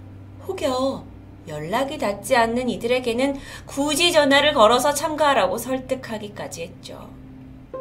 마침내 그날이 되었습니다. 하지만 정작 동창회는 성황리에 끝나게 됐는데요. 도대체 이게 어떻게 된 걸까요? 이틀 전 슈니치의 어머니는 아들이 잘 다니던 회사를 갑자기 관뒀다는 것을 알게 됩니다. 무슨 일이지? 의심을 시작했는데 유심히 지켜본 아들이 이틀 후에 동창회가 있다면서 이걸 손꼽아 기다리는 모습이 포착됐죠. 아니, 중학교 때 그토록 학교 가길 싫어했던 아들인데 자기가 직접 동창회를 기획하고 그날을 기다리고 있다? 게다가 회사를 퇴직하고? 어머니는 불길한 느낌이 들었습니다. 그리고 아들이 없는 틈을 타서 가방을 뒤져보던 중 그의 일기장에서 무서운 문구를 발견하게 됩니다. 행동할 때가 왔다. 이후 꽤나 자세하게 계획된 대량 살인. 숙소를 예약하고 맥주에 독을 타고 폭탄을 준비하고 어머니는 너무도 충격적이어서 일단 인명피해를 막아야겠다는 생각에 일월 일일 오전 열 시 경찰에 신고를 하게 되죠. 신고를 받고 경찰은 일단 동창회가 열리는 이 숙소를 수색하기 시작했습니다. 그리고 그곳에서 슈니치가 미리 준비해둔 비소가 든 맥주를 찾아냈고 압수하게 됩니다. 동창회 당일이었던 일월 이일 슈니치는 아침 일찍 경찰에 연행되는데요. 그러면서 동창회 살인 계획은 다행히 무산되었죠. 그런데 슈니치를 조사하던 경찰이 더 충격적인 사실을 알게 됩니다. 슈니치가 자신의 차에 시한폭탄을 넣어놨다는 겁니다. 혹여 이 맥주로 인해서 모두가 죽지 못할 경우를 위해서였을까요? 놀란 경찰이 시한폭탄을 먼저 처리하기 위해 슈니치의 차가 세워진 집에 달려갔고요. 안에서 나무 상자 안에 든 폭탄을 발견합니다. 그리고 그것을 안전하게 수거해 가려는 순간 펑 하는 소리와 함께 폭탄이 폭발해버렸습니다. 안타깝게도 현장에 있던 경찰 세 명이 중경상을 입게 되죠. 이 폭탄이 터진 시각은 슈니치의 중학교 동창들이 모여서 한참 웃고 떠들며 즐기고 있을 그때였습니다. 수사에 들어간 경찰은 슈니치의 정신장애를 의심했고요. 체포 후에 일시적으로 입원을 하게 하는데 전문적으로 감정을 받아본 결과 음, 그에게는 책임 능력이 충분히 있다 라는 소견을 받게 됩니다. 이후 일월 이십이일 그는 살인예비죄와 폭발물 위반으로 정식 기소됩니다. 살인계획서에다가 비소가 든 맥주, 폭탄, 증거는 확실했습니다. 재판에선 슈니치가 자신의 살인계획에 대해서 이런 말을 하게 되는데요. 나는 어떤 의미로든 내 범행을 공개하고 싶었다. 그리고 또 내 심정을 많은 사람들이 알아줬으면 해서 써둔 것이다. 그가 범인이긴 하지만 분명 씁쓸한 부분이 있습니다. 하지만 살인미수, 이건 계획적인 범행이라는 것은 분명했죠. 천구백구십이년 일월 이십삼일 그는 징역 육 년을 선고받습니다. 물론 모든 살인에는 이유가 있습니다. 나를 너무도 괴롭혔던, 학대했던 부모, 나도 가난한데 내 돈을 갚지 않고 사기까지 친 친구, 어, 괜히 나를 무시한 것 같은 시선, 그리고 어릴 적 나에게 지울 수 없는 상처를 준 애들에 대한 복수. 분명 그 당사자가 느꼈을 분노를 우리가 공감하지 못하는 것은 아닙니다. 하지만 어떤 이유로든 한 인간의 목숨을 끊어놓는 살인은 정당화될 수 없습니다. 이야기를 끝내면서 드는 생각이 있습니다. 그렇다면 슈니치는 어, 왕따의 기억으로 삶이 많이 무너져 버렸는데요. 성인이 되면서 그에게는 무엇이 필요했을까요? 부모와 선생님의 관심 또는 해결을 위한 의지 필요하겠죠. 하지만 그보다 더 중요한 건 나중이 되더라도 동창들의 진정한 사과가 아닐까 싶습니다. 토요미스테리 디바제시카였습니다. 안녕하세요. 토요미스테리 디바제시카입니다. 나고야 대학, 여긴 일본 아이치현 나고야시에 있는 국립대입니다. 역대 여기선 여섯 명의 노벨상 수상자를 배출했을 만큼 일본에선 최상위권 명문대학교로 꼽히고 있죠. 그리고 이 대학에 재학 중이던 열아홉 살의 대학생 오우치마리아. 지난 이천십삼년 어느 가을날 그녀가 살고 있던 나고야 집 현관문을 누군가 두드렸습니다. 나가보니까 처음 보는 노년의 여성이 좀 부담스럽게 친절한 미소를 지으며 서 있었는데요. 무슨 일이냐 싶어서 이야기를 나누는데 그녀는 종교단체에서 포교 활동을 하던 사람이었습니다. 마리아는 종교에 전혀 관심이 없었기 때문에 단번에 거절했죠. 하지만 이후에도 해가 지나서 이천십삼년까지 그 노인 여성이 끈질기게 이 집을 방문합니다. 몇 번이고 찾아와서 포교 활동을 하는데요. 마리아가 여기에 넘어갔던 걸까요? 이천십사년 십이월 칠일 마침내 오우치 마리아가 해당 종교단체 집회에 참석합니다. 그리고 이 집회가 끝난 후에 예상치 못했던 일이 벌어졌어요. 마리아가 종교에 큰 관심이 생긴 것 같아요. 자신을 그 전도했던 그 노년 여성을 찾아가더니 내가 좀 궁금한 게 많다. 이야기를 좀 더 나눌 수 있겠냐라고 제안했죠. 그러면서 자신의 아파트로 와달라고 초대를 하는데요. 이 노년 여성은 너무도 기뻤죠. 일 년 동안 공을 들였는데 마리아가 드디어 마음을 열었다고 생각했고요. 기꺼이 초대에 응했습니다. 그렇게 둘은 함께 마리아의 집으로 향하게 되죠. 그리고 그날 저녁, 마리아의 트위터에 하나의 게시물이 올라왔습니다. 마침내 해냈다. 아니, 이게 뭘 뜻하는 걸까요? 이후 그녀는 나고야 집을 떠났고 미야기현 센다이시에 있는 본가로 돌아가서 가족과 시간을 보내게 됩니다. 그로부터 일주일이 지난 이천십사년 십이월 십사일, 나고야시 치쿠사 경찰서에 한 통의 신고가 접수됩니다. 아내가 며칠간 연락도 없고 실종이 되었다는 내용인데요. 사라진 사람은 일흔일곱 살의 여성 모리 토모커였죠. 남편에 따르면 아내는 독실한 여호와의 증인 신도입니다. 평소에 전도활동을 분주하게 하던 사람인데 며칠 전에 종교집회에 나간 이래 지금까지 소식이 없다는 내용. 그녀가 누구인지 여러분 짐작이 가시죠? 경찰은 토모코 씨의 행적을 추적하던 중 그녀가 마지막으로 접촉한 사람이 바로 명문 나고야 대학에 재학 중이던 열아홉 살 여학생 오우치마리아라는 걸 알아내게 되죠. 일단 경찰이 봤을 때 이 두 사람 사이에는 전혀 접점이 없는 것 같았습니다. 하지만 얼마 안 돼서 이 토모코 씨가 일 년 넘게 마리아를 전도했다라는 사실이 밝혀지게 되는데요. 이천십오년 일월 이십오일입니다. 경찰은 마리아를 참고인 신분으로 소환했어요. 아직은 뭐 모르니까요. 그리고 조심스럽게 혹시 사라진 토모코 씨의 행방을 알고 있냐고 질문했죠. 그러자 대뜸 마리아가 이렇게 대답합니다. 저는 어릴 때부터 사람을 죽이고 싶다는 생각을 했어요. 그게 누구든 좋았죠. 그 사람한테 원한은 없어요. 우연히 우리 집에 들어왔으니 좋은 기회라고 생각했어요. 네? 이거는 지금 자기가 죽였다는 걸 뭔가 순순히 암시하는 것 같았는데요. 뒤이어 마리아는 이런 말도 했죠. 나이가 좀 있으니까 살 날이 얼마 안 남았는데 죽여도 된다고 생각했어요. 너무도 충격적인 발언이었습니다. 경찰도 당황을 했고요. 즉각 마리아가 살고 있던 아파트를 수색하게 되죠. 그곳에서 이미 싸늘한 주검이 되어 있는 토모코 씨가 발견됩니다. 시신의 상태가 너무 처참했어요. 여러 차례 흉기로 난타당한 것처럼 형체를 잘 알아볼 수 없을 정도였으니까요.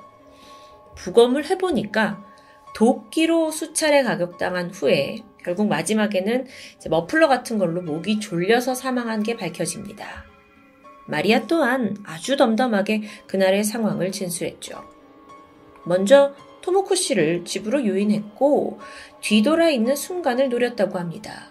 그리고 미리 준비한 도끼로 뒤통수를 내리쳤죠. 갑작스러운 공격을 당한 토모코가 이제 나중에는 거의 체념한 듯 이렇게 물었다고 합니다.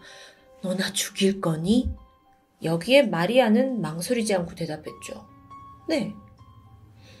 토모코가 그래서 간신히 왜, 왜 죽이려고 하냐라고 하자 마리아의 대답이 가관입니다.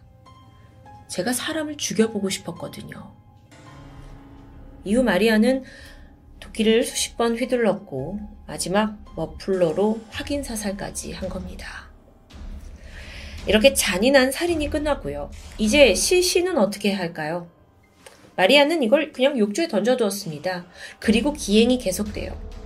실험 결과를 남기기 위해서라는 명목으로 사진을 다섯 장 촬영합니다. 시신은 그대로 방치한 채 다음날 부모님 집으로 향했고 거기서 태연히 한 달을 보내게 돼요.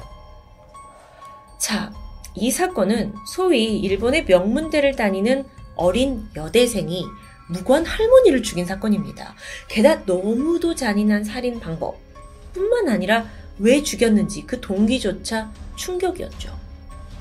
그저 힘없고 뭐 어차피 살 날이 얼마 남지 않은 노인이라 죽였다라는 말이야. 이건 다분히 사이코패스적인 성향입니다.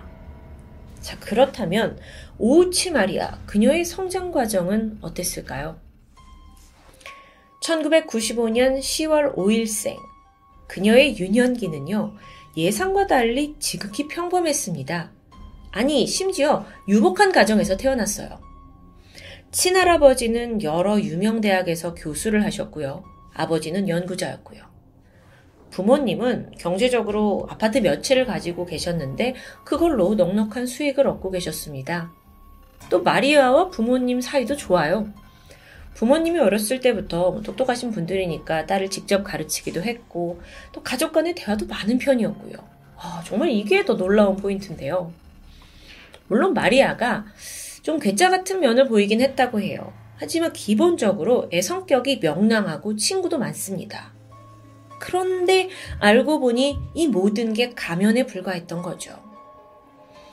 나중에 밝혀진 사실인데 그녀와 같은 초등학교를 다녔던 동급생 인터뷰를 했는데 초등학교 한 삼, 사학년 때인가? 마리아가 그렇게 죽음에 대해서 자주 이야기를 했다고 기억합니다. 사실 삼, 사학년 때 죽음 이야기를 잘 하진 않는데요. 그리고 오학년이 되면서는 종종 노트에다가 막 그림을 그리는데 교수대에 목이 매달린 사람 모습을 그리곤 했죠. 육학년 때에는 담임선생님이 이제 먹게 되는 급식에다가 지우개 가루 또는 스테플러 심 같은 걸 넣는 소동을 일으키기도 했습니다. 결코 잘 있는 일이 아닙니다. 심지어 어느 날은 그 선생님 급식에다가 붕산을 넣으려고 했다고 해요. 붕산, 이건 보통 방부제 또는 소독제에 쓰이는 이제 화학용품이죠. 천만다행으로 이게 실패로 돌아가긴 했지만 초등학생이 붕산을 정말 상상할 수 없을 정도의 범죄를 꿈꿔온 겁니다. 중학교에 올라가면서 그녀의 살인 본능은 더 심해지는 듯 했습니다.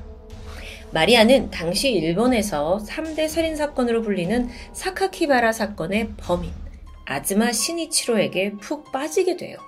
아니, 아이돌도 아니고. 이게 사카키바라 사건이 뭐냐면 천구백구십칠년 일본에서 중학생이었던 범인이 아동을 상대로 저지른 연쇄 살인사건입니다. 마리아가 이 범인을 굉장히 동경하게 되고요. 그를 따라한다면서 인터넷으로 서바이벌 나이프를 구매하는 등 굉장히 비정상적인 행동을 보이곤 했죠. 마리아의 친여동생 인터뷰도 남아있습니다. 이 자매 간의 어떤 대화가 오갔는지 상당히 오싹한데 난 누군가를 죽이고 싶다, 독살하고 싶다라는 말을 언니가 늘 털어놨다고 해요.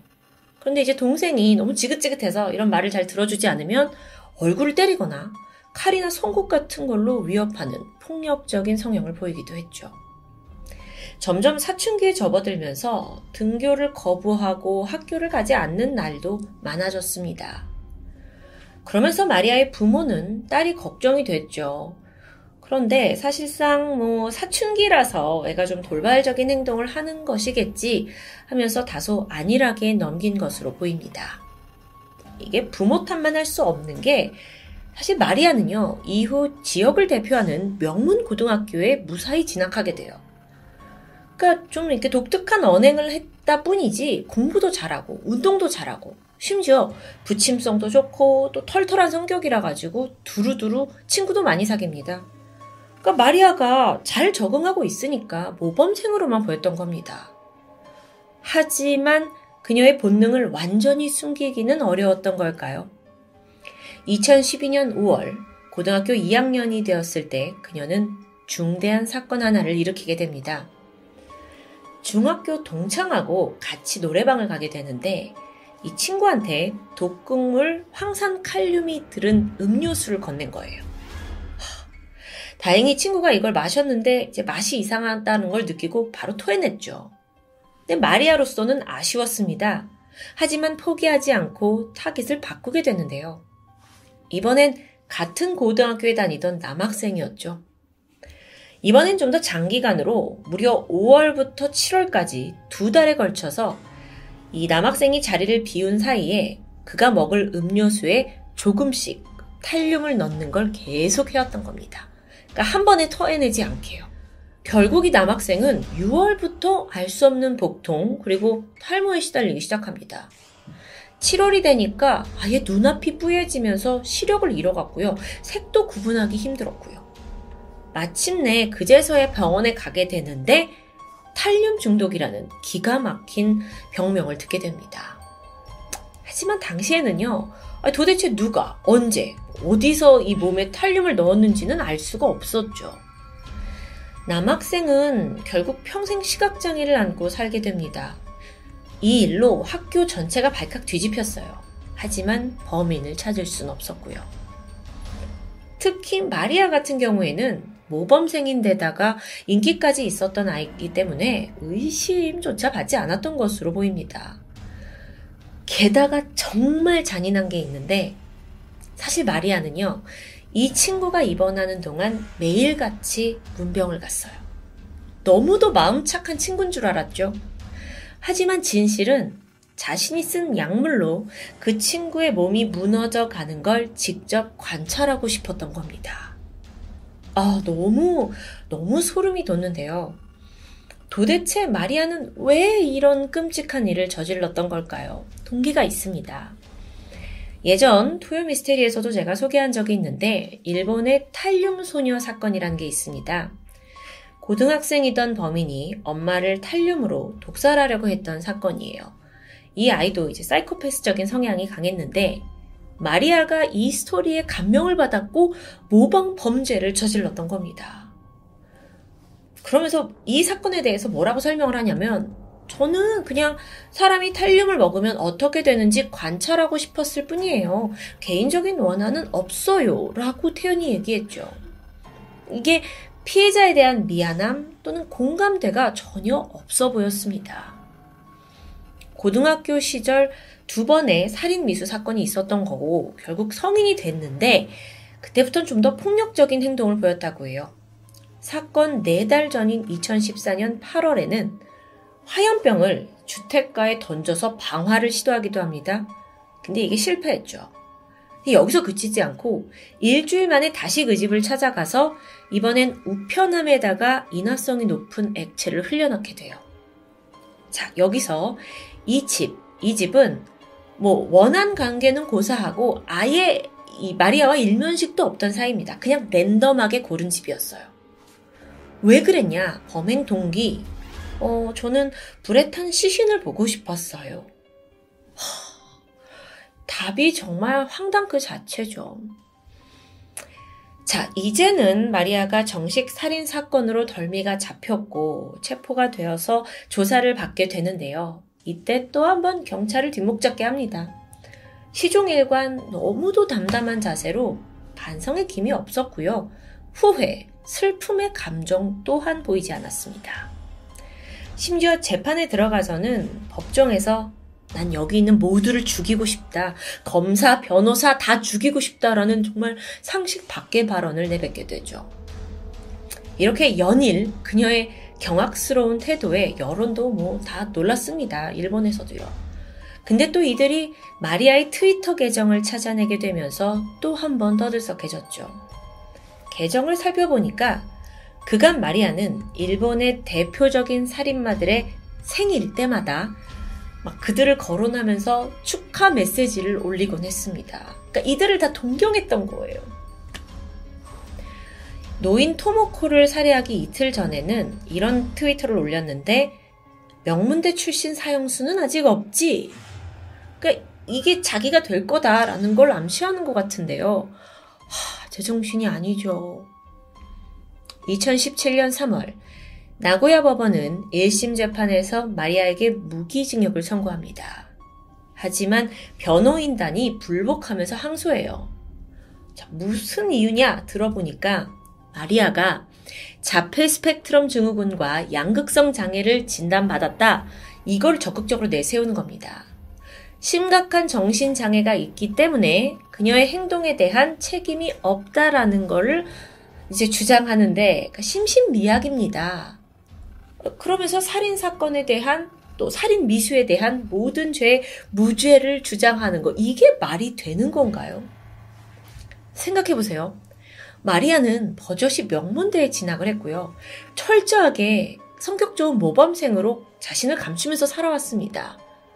물론 머리가 좋은 것과 사이코패스의 사상을 갖는 건 별개의 문제죠. 근데 핵심은 이 피의자는 심신미약을 주장하지만 사실 명문대를 문제없이 다닐 만큼 인지능력과 사고능력이 확실한 사람이라는 겁니다. 이걸 놓치면 안 될 텐데요.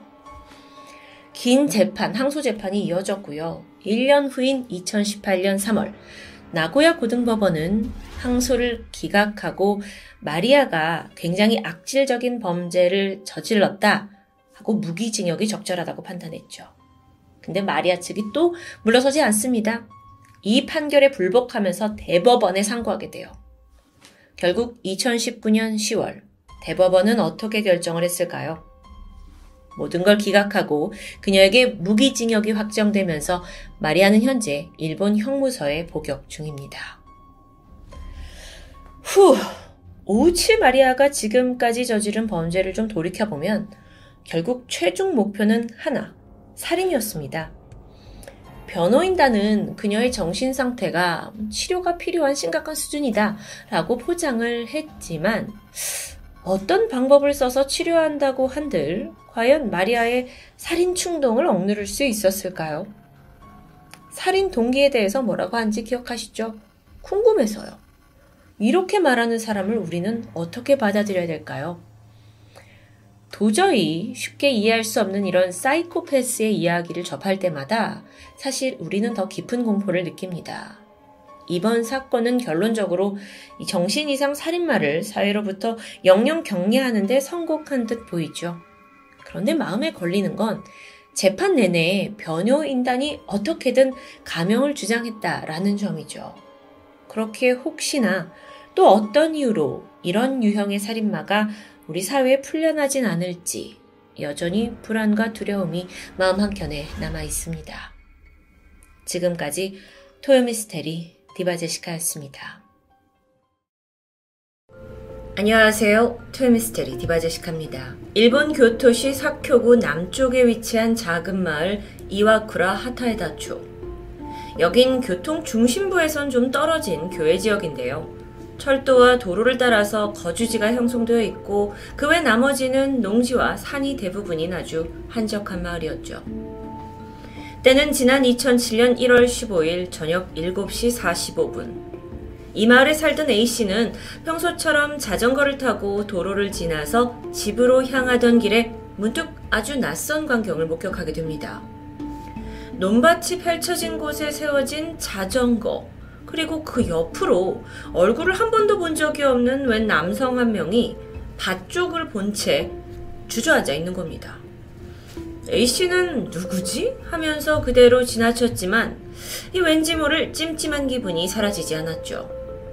결국 그는 삼십 초 정도 앞으로 가다가 다시 자전거를 돌려서 그 남성 쪽으로 향했는데, 아니, 이 짧은 시간에 남자는 이미 사라져 있었습니다. A씨가 싱겁게 발길을 돌리려던 차 화들짝 놀라게 되는데, 도로 옆에 밭쪽에 웬 젊은 남성이 쓰러져서 신음하고 있었던 겁니다. 딱 봐도 출혈이 상당했고요. 가슴과 복부에 몇십 번이고 찔린 상처가 나 있었죠. 쓰러진 남성은 구급차를 부르려고 했었는지 휴대전화를 옆에 둔 채 숨을 가쁘게 몰아쉬고 있었습니다. 그리고 A씨를 보자마자 힘겹게 말했죠. 칼에 많이 찔렸어요. 구급차 좀 불러주세요. 약 십 분 후에 구급대가 도착을 했고 이 남성은 급히 병원으로 이송됩니다. 하지만 안타깝게도 너무도 많은 피를 이미 흘린 탓에 곧 숨을 거두고 말았죠. 그런데 구급대원이 현장에 도착했을 때 그 당시 남성이 남긴 마지막 말이 있습니다. 범인은 모르는 사람이에요. 사망 현장에는 다량의 피와 함께 범인과 피해자의 발자국이 무수히 찍혀있었죠. 어, 남성은 현장에서 약 육백 미터 정도 떨어진 곳에 있는 교토 세이카 대학 만화학부 일 학년에 재학 중이던 스무 살 치바 다이사쿠. 이 세이카 대학은 지난 이천육 년에 일본 최초로 만화학부가 생긴 그런 대학입니다. 만화 계열에서는 단연 독보적인 지명도를 쌓고 있는 곳이죠. 우리나라에서도 명문 미대로 잘 알려져 있습니다. 사망한 치바 역시 높은 경쟁률을 뚫고 여기에 합격을 했고 열심히 생활을 하던 중이었는데, 사건 당일에 늦게까지 학교에 남아서 그림을 그리다가 자전거를 타고 집에 가던 길에 봉변을 당했던 겁니다. 치바가 학교에서 마지막으로 친구와 헤어진 시각은 저녁 일곱 시 사십 분. 이때 밖으로 나와보니까 이미 해가 졌고 어두운 겨울밤이었는데요. 동네는 평소처럼 한적했습니다. 자전거로 달리던 보도 옆에 일 점 오 미터 아래에는 밭이 펼쳐져 있었는데요. 그 보통 일본 자전거는 좌측 통행이 기본이기 때문에 왼쪽으로 갑니다. 근데 그날은 길이 워낙 한적했기 때문에 치바는 보도의 오른쪽으로 달리게 되죠. 길 자체가 그렇게 좁은 편이 아니었기 때문에 누구든 옆으로 충분히 지나갈 수 있는 길이었습니다. 그러던 중 바로 앞에서 좌측 통행으로 달려오던 자전거가 있었고 이렇게 마주보게 된 겁니다. 그런데 반대편에 있는 남성이 왜 그렇게 달리냐면서 시비를 걸었고 둘은 결국 자전거를 세우게 되는데요. 봤더니 상대 남성은 상하이 검은색 옷을 입고 있었고 특이하게 오 대 오 곱게 가르마를 탄 단발머리 남성이었는데 그는 자전거에서 내려서 무작정 치바에게 욕설을 퍼붓기 시작했죠. 아니 이게 너무도 사소한 일에 좀 격분하는 게 이상했습니다. 그런데 동시에 그 남자는 몸을 좀 이렇게 흐느적거리면서 좌우로 흔드는 듯 했어요. 그러면서 이 바보 병신 고함을 지르면서 치바에게 다가왔죠. 이후 정확히 둘 사이에 어떤 대화가 오갔는지는 알 수 없습니다. 하지만 목격자들에 따르면 치바는 최대한 이 이상한 남자와 눈을 마주치지 않은 채 그저 조용히 고개를 숙이고 있었고요. 그런데 여기서 남성의 돌발 행동이 이어집니다. 숨겨뒀던 칼을 꺼낸 겁니다. 이때 칼날 폭이 약 이 센티미터 정도 되는 작은 칼이었는데 치바도 흉기를 보고 겁에 질려서 도로 아래쪽 밭으로 내려가서 도망치기 시작했죠. 그런데 이 범인 또한 내려가서 그를 집요하게 쫓아갔고요. 얼마 못 가서 치바는 붙잡힙니다. 그리고 등과 가슴 쪽에 무자비한 칼부림이 자행됐죠. 이후 범인은 도로 위로 다시 올라왔고요. 쭈그려 앉아서 밭에서 죽어가고 있는 치바를 지켜보고 있었던 겁니다. 그렇게 힘없이 쓰러져 있던 치바가 행인에게 발견된 건 저녁 일곱 시 사십오 분, 즉 학교에서 친구와 헤어져서 자전거를 탄 지 겨우 오 분 만의 일이었습니다. 지금 보고 계신 이 사진 속 장소가 해당 남성이 앉아있던 위치입니다. 보시면 도로가 바로 옆에 있고 자전거길 아래로 밭이 보이죠. 길 한복판에서 일어난 끔찍한 살인. 그런데 정황적으로 봤을 때 우발적인 살인이다라는 걸 짐작했습니다. 게다가 범행 당시에 이 남자가 몸을 막 제대로 가누지 못하고 좌우로 건들거렸다는 게 굉장한 특징이었는데요. 이런 행동으로 봐서 그가 어쩌면 정신이 온전치 않은 사람일 수도 있겠죠. 또한 이 동네에서 자전거를 타고 돌아다녔다는 점에서 동네 주민 중 한 명일 수도 있습니다. 피해자 치바의 현금과 지갑이 그대로 있었던 것을 봐서 강도 목적은 아니라고 추정되는데 또한 흉기는 이 센티미터 정도라고 추정만 될 뿐 발견이 되지 않아서 디엔에이 추적은 불가능했습니다.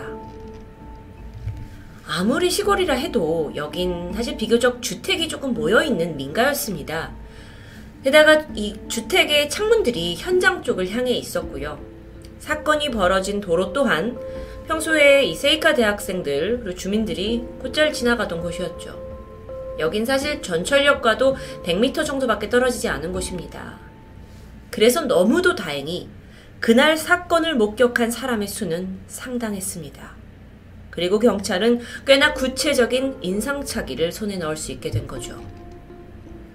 범인은 이십 대에서 삼십 대 사이의 젊은 남성.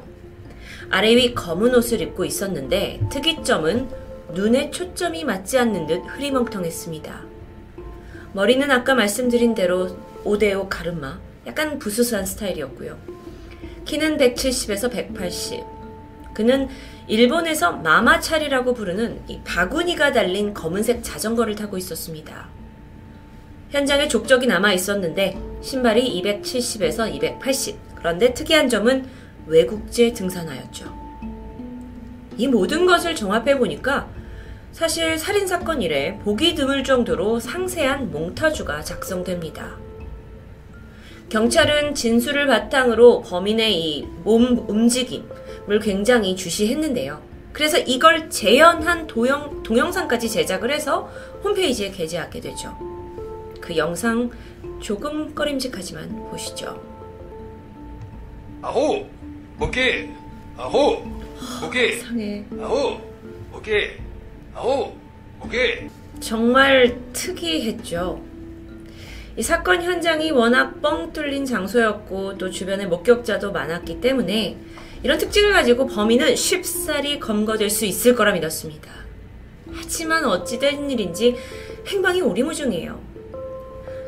일본에서 약 오만 팔천 명의 조사원이 동원이 되었고요. 또 이 사건과 관련해서 천 건 이상의 제보가 쏟아졌습니다. 하지만 모두 무용지물이에요. 그래서 지금까지 이 용의자에게 일본 내 최고의 현상금인 삼백만 엔, 하나로는 삼천삼백만 원이 걸려있는 상태입니다. 제보와 목격자에도 불구하고 수사가 도저히 진척을 보이지 않으니까 일본에서는 아니 교토부 경찰이 일을 제대로 하는 거냐 하면서 강한 비판의 목소리가 일기도 했습니다. 하지만 그때 이래, 그러니까 사건 발생 십사 년이 흐른 지금 이천이십일 년까지도 이 사건은 미제로 남아있습니다. 피해자 유가족과 또 세이카 대학 관계자들은 용의자 검거를 위한 자체적인 노력을 같이 해갔죠. 치바를 좀 알아보면 생전 한부모 가정에서 자라면서 신문 배달로 돈을 벌었고 입시를 준비했고 힘겹게 재수를 한 끝에 대학에 들어온 상태였습니다. 이게 알려지면서 더 안타까움을 자아냈는데요. 그의 동기들은 치바는 주변에 친구도 많고 누구에게나 친절하고 또 만화 수업에 열정적으로 임했던 아이라고 말합니다. 교토 세이카 대학의 교수이자 만화가인 사소우 아키라 씨는 일월 십오일은 매년 돌아오고 있다. 하지만 시간은 십 년 전에 멈춘 채다 라고 말하면서 이 치바의 죽음에 안타까움을 표현했죠. 뿐만 아니라 그는 제자들과 함께 이 사건의 개요와 치바씨의 생전 인품 그리고 범인의 몽타주를 담은 만화 책자를 직접 제작해서 배포하기도 합니다. 피해자가 생전에 그토록 좋아했던 만화의 힘으로 억울한 죽음을 달래자는 생각에서였죠. 그 외에도 대학 동기들은 치바의 죽음을 기리는 만화를 그려서 에스엔에스에 연달아 게시하기도 했습니다. 그러던 지난 이천이십 년 치바 다이사쿠 사망 십삼 년을 기리기 위해 유가족, 또 대학 관계자, 지역 주민들이 모여서 법회를 올리게 됐는데요. 이때 알게 된 건 치바의 어머니인 준코 씨는 사건이 발생한 지 수년이 지난 지금까지도 용의자 몽타주와 또 그 사건의 개요가 담긴 책자를 사람들에게 나눠주면서 범인을 찾는 걸 결코 포기하지 않고 있습니다. 한편 일본에서는 이 사건의 범인을 추측하는 다양한 가설들이 있었습니다. 그중 가장 많은 동의를 얻은 의견은 우발적인 살인, 그런데 범인이 뭔가 정상적이 않은 상태, 그렇다면 그는 이미 감옥이나 정신병원에 들어간 건 아니냐라는 주장이었죠. 일리가 있어 보입니다. 특히나 우리나라 화성 연쇄 살인 사건의 이춘재의 경우가 생각나는 부분이죠. 한편 일각에서는 일본의 대형 사건이었던 보육원 살인 사건의 용의자 마츠오카 유스케의 외모가 이 몽타주와 너무 닮았다면서 혹시 동일범이 아니냐라는 추정이 무성했습니다. 그런데 여러분 생각나시나요? 살인 직후 망연자실하듯 이 도로에서 앉아 있으면서 어, 죽어가는 치바를 보고 있던 범인. 그래서 일부에서는 어쩌면 이런 충격적인 사건 이후 그가 스스로 생을 마감한 게 아니냐, 그렇지 않으면 도저히 십사 년간 어떻게 이 남자를 못 잡을 수 있냐 라는 주장도 일고 있습니다. 스무 살, 꿈 많던 만화각도의 황망한 죽음, 치바 다이사쿠. 이 주변 사람들이 지금까지 계속 용의자를 찾기 위해 노력한다는 사실은 정말 안타까운데요. 보시는 것처럼 그 교토의 현장에는 이 사건을 알리는 현수막이 여전히 세워진 상태죠. 끝이 보이지 않는 듯한 장기 미제 사건.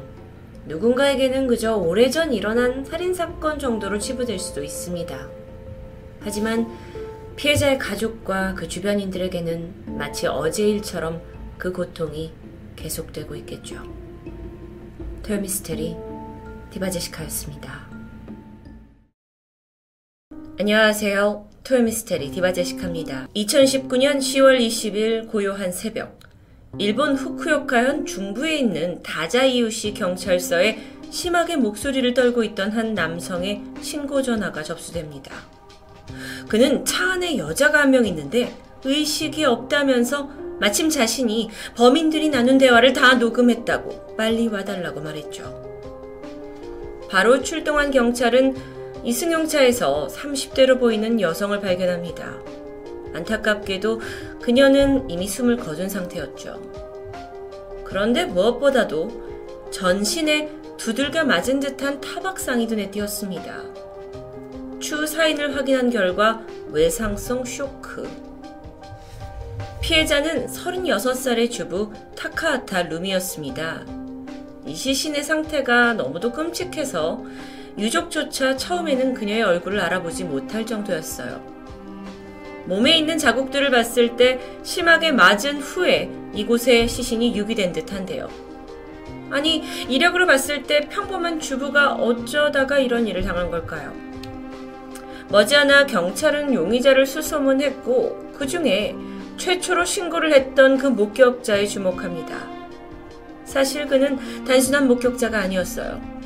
알고 보니 그는 범인 중에 한 명을 이곳으로 데려다 주게 되면서 심상치 않은 분위기를 느꼈고 그곳에 있으면서 현장에서 휴대전화로 범인들의 대화까지 고스란히 녹음한 사람입니다. 그리고 그 녹음 내용을 통해 경찰은 바로 다음날 폭행 사건의 유력 용의자로 세 명의 남녀를 긴급 체포하게 되죠.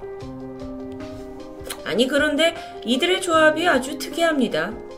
먼저 마흔한살의 여성 야마모토 미유키, 그리고 스물다섯살의 남성 키시 하야테, 마지막으로 야쿠자였던 마흔일곱살의 남성 다나카 마사키. 아니, 나이와 직업으로 봤을 때 공통점이라고는 도통 찾아볼 수 없는 사람들입니다. 그런데 이 사건이 시신이 처음 발견됐을 때 뭐 단순한 폭행 사건인 줄 알았던 경찰이 이들의 관계를 파헤쳐가면서 상상도 못했던 스토리를 밝혀내게 되죠. 심지어 하도 복잡히 얽힌 이 관계는 추후 일본 기자들이 일년간 취재했을 정도고요. 그 결과 한 가정을 파괴해버린 가스라이팅의 끔찍한 결말이 드러납니다. 먼저 피해자 루미 씨는 남편과 자녀 두 명을 둔 너무도 평범한 일본 주부였습니다. 남편 유타카 씨는 장거리 트럭 운전을 했는데 일을 하면서 집을 비우는 날이 많았겠죠. 그런데 아내가 워낙 온화한 성품이라서 늘 가정을 믿고 맡길 수 있었다고 말합니다. 남편에게 무리하지 말라면서 격려하던 아내였고 또 집안의 대소사는 혼자 척척 해내가는 굉장히 기둥 같은 존재였어요. 그렇게 평범한 가정에 예상치 못한 일이 벌어집니다. 루미 씨가 사건 두 달 전인 이천십구년 팔월 돌연 가출을 했던 겁니다. 게다가 그녀가 향한 곳은 이 다자이우시에 위치한 한 아파트였는데 거기에 용의자로 지목됐던 마흔한살의 여성 야마모토 미유키와 또 그녀와 교제 중이었던 스물다섯살 남성 키시 하야테가 동거하고 있던 곳이었죠. 미유키에 대해서 좀 더 설명을 해드리자면 그녀는 이 인근 환락가에서 일명 여제로 통하던 큰손이었습니다. 호스트바를 자주 드나들었고 야쿠자와 손을 잡고 협박을 해서 남의 돈을 갈취하는 게 특기였죠. 화려한 외모, 거기에 더불어 그녀는 아주 노련했고 누가 쉬운 타겟인지도 잘 알던 사람입니다. 그런데 평범한 주부 루미 씨가 어쩌다 가출해 이런 질 나쁜 사람들과 동급까지 하게 된 걸까요? 그 모든 불행의 시작은 돈이었습니다. 알고 보니 루미 씨에게 료타라는 친오빠가 있는데 미유키와 료타는 중학교 선배였던 거죠. 그런데 료타는요, 십년 전에 이미 행방불명된 상태예요. 문제는 그가 사라지기 전에 동창이었던 미유키에게 거액의 돈을 빌렸고 미유키는 료타 대신 여동생 루미 씨에게 가서 돈을 갚으라고 협박했던 겁니다. 처음 루미 씨는 어리둥절했습니다. 법적으로 돈을 갚을 의무가 없었죠. 그러다 어떻게 연루가 된 걸까? 이 사건을 취재 중이던 기자가 한 가지 눈에 띄는 사진을 발견합니다. 바로 이건데요. 루미 씨가 사망하기 약 반년 전에 찍힌 건데 미유키와 루미가 다정하게 술을 마시고 있습니다. 이걸 통해서 그간 두 사람의 관계가 단순히 협박을 떠나서 꽤나 사이가 좋았던 걸 추정할 수 있었죠. 미유키는 노련한 사람이었습니다. 그리고 지능적으로 루미 씨에게 접근했죠. 무작정 니네 오빠가 가져간 돈을 갚으라고 채근한 게 아니라 처음엔 오빠 지인이라면서 허물없이 접근했습니다. 경계가 점점 허물어가면서 미유키는 그동안 주부로 살던 루미씨가 좀 더 좋은 시간을 가져야 되지 않겠냐면서 호스트바에 데려가기 시작합니다. 전에 모르던 이 새로운 유흥 문화에 루미씨는 놀라면서도 흥분됐고 그렇게 둘의 사이는 돈독해졌죠.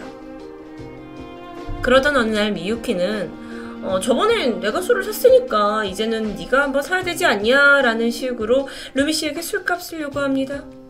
맨날 얻어먹던 게 좀 미안했던 루미씨였지만 사실 사, 뭐 가정생활은 빠듯했는데요. 미유키는 나중에 갚아도 된다면서 그녀에게 돈을 빌려주기 시작하죠. 한두 번 빌리던 돈이 점점 불어났고 거기에 니네 오빠가 사실 예전에 빌린 돈이 있었다 하면서 결국 루미씨는 미유키에게 큰 빚을 지게 됩니다. 평범한 주부가 어떤 사람을 알아서 술집을 다니다가 빚을 졌다라는 이 간단한 스토리만 보면 좀 이해가 힘든데 사건 내막을 일 년간 파헤치던 일본 언론 그리고 유가족들은 어쩌면 이 사기꾼 기질이 다분한 미유키에게 루미씨가 철저히 조종당했다고 평가했죠. 그 한 예로 루미 씨는 가출을 한 후에 엄마와 자신의 엄마와 남편에게 전화를 걸어서 돈을 좀 요구한 적이 있습니다. 근데 그때 어머니가 기억하기로는 딸과 통화하고 있던 중 어렴풋 뒤쪽에서 누군가 어떻게 말하라고 지시하는 듯한 목소리가 들렸던 겁니다. 어쨌든 미유키에게 빚을 졌고 그걸 갚을 상황이 되지 않자 루미 씨는 미유키와 그 동거남이 사는 집으로 들어가게 되는데 이때부터 진짜 불행이 시작됩니다. 너무도 기괴한 이 세 사람의 동거 속에서 루미씨가 이상한 고문을 받기 시작했기 때문입니다. 미유키는요, 그녀에게 매일 식빵 한 봉지와 야끼소바 곱빼기를 억지로 먹게 했습니다. 그러면서 루미씨는 급격히 살이 찌기 시작하죠. 그러니까 단순히 돈을 갚기 위해 어떤 일을 시킨 게 아니라 마치 사이코패스가 희생양을 괴롭히는 것 같은 그런 양상을 보이고 있는데요.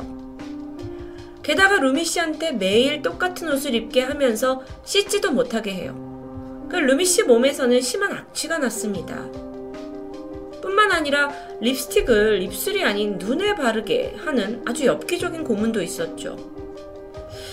상상도 못할 협박에 고문에 가스라이팅까지. 이런 와중에 루미씨는 점점 자기 자신을 잃어가기 시작합니다.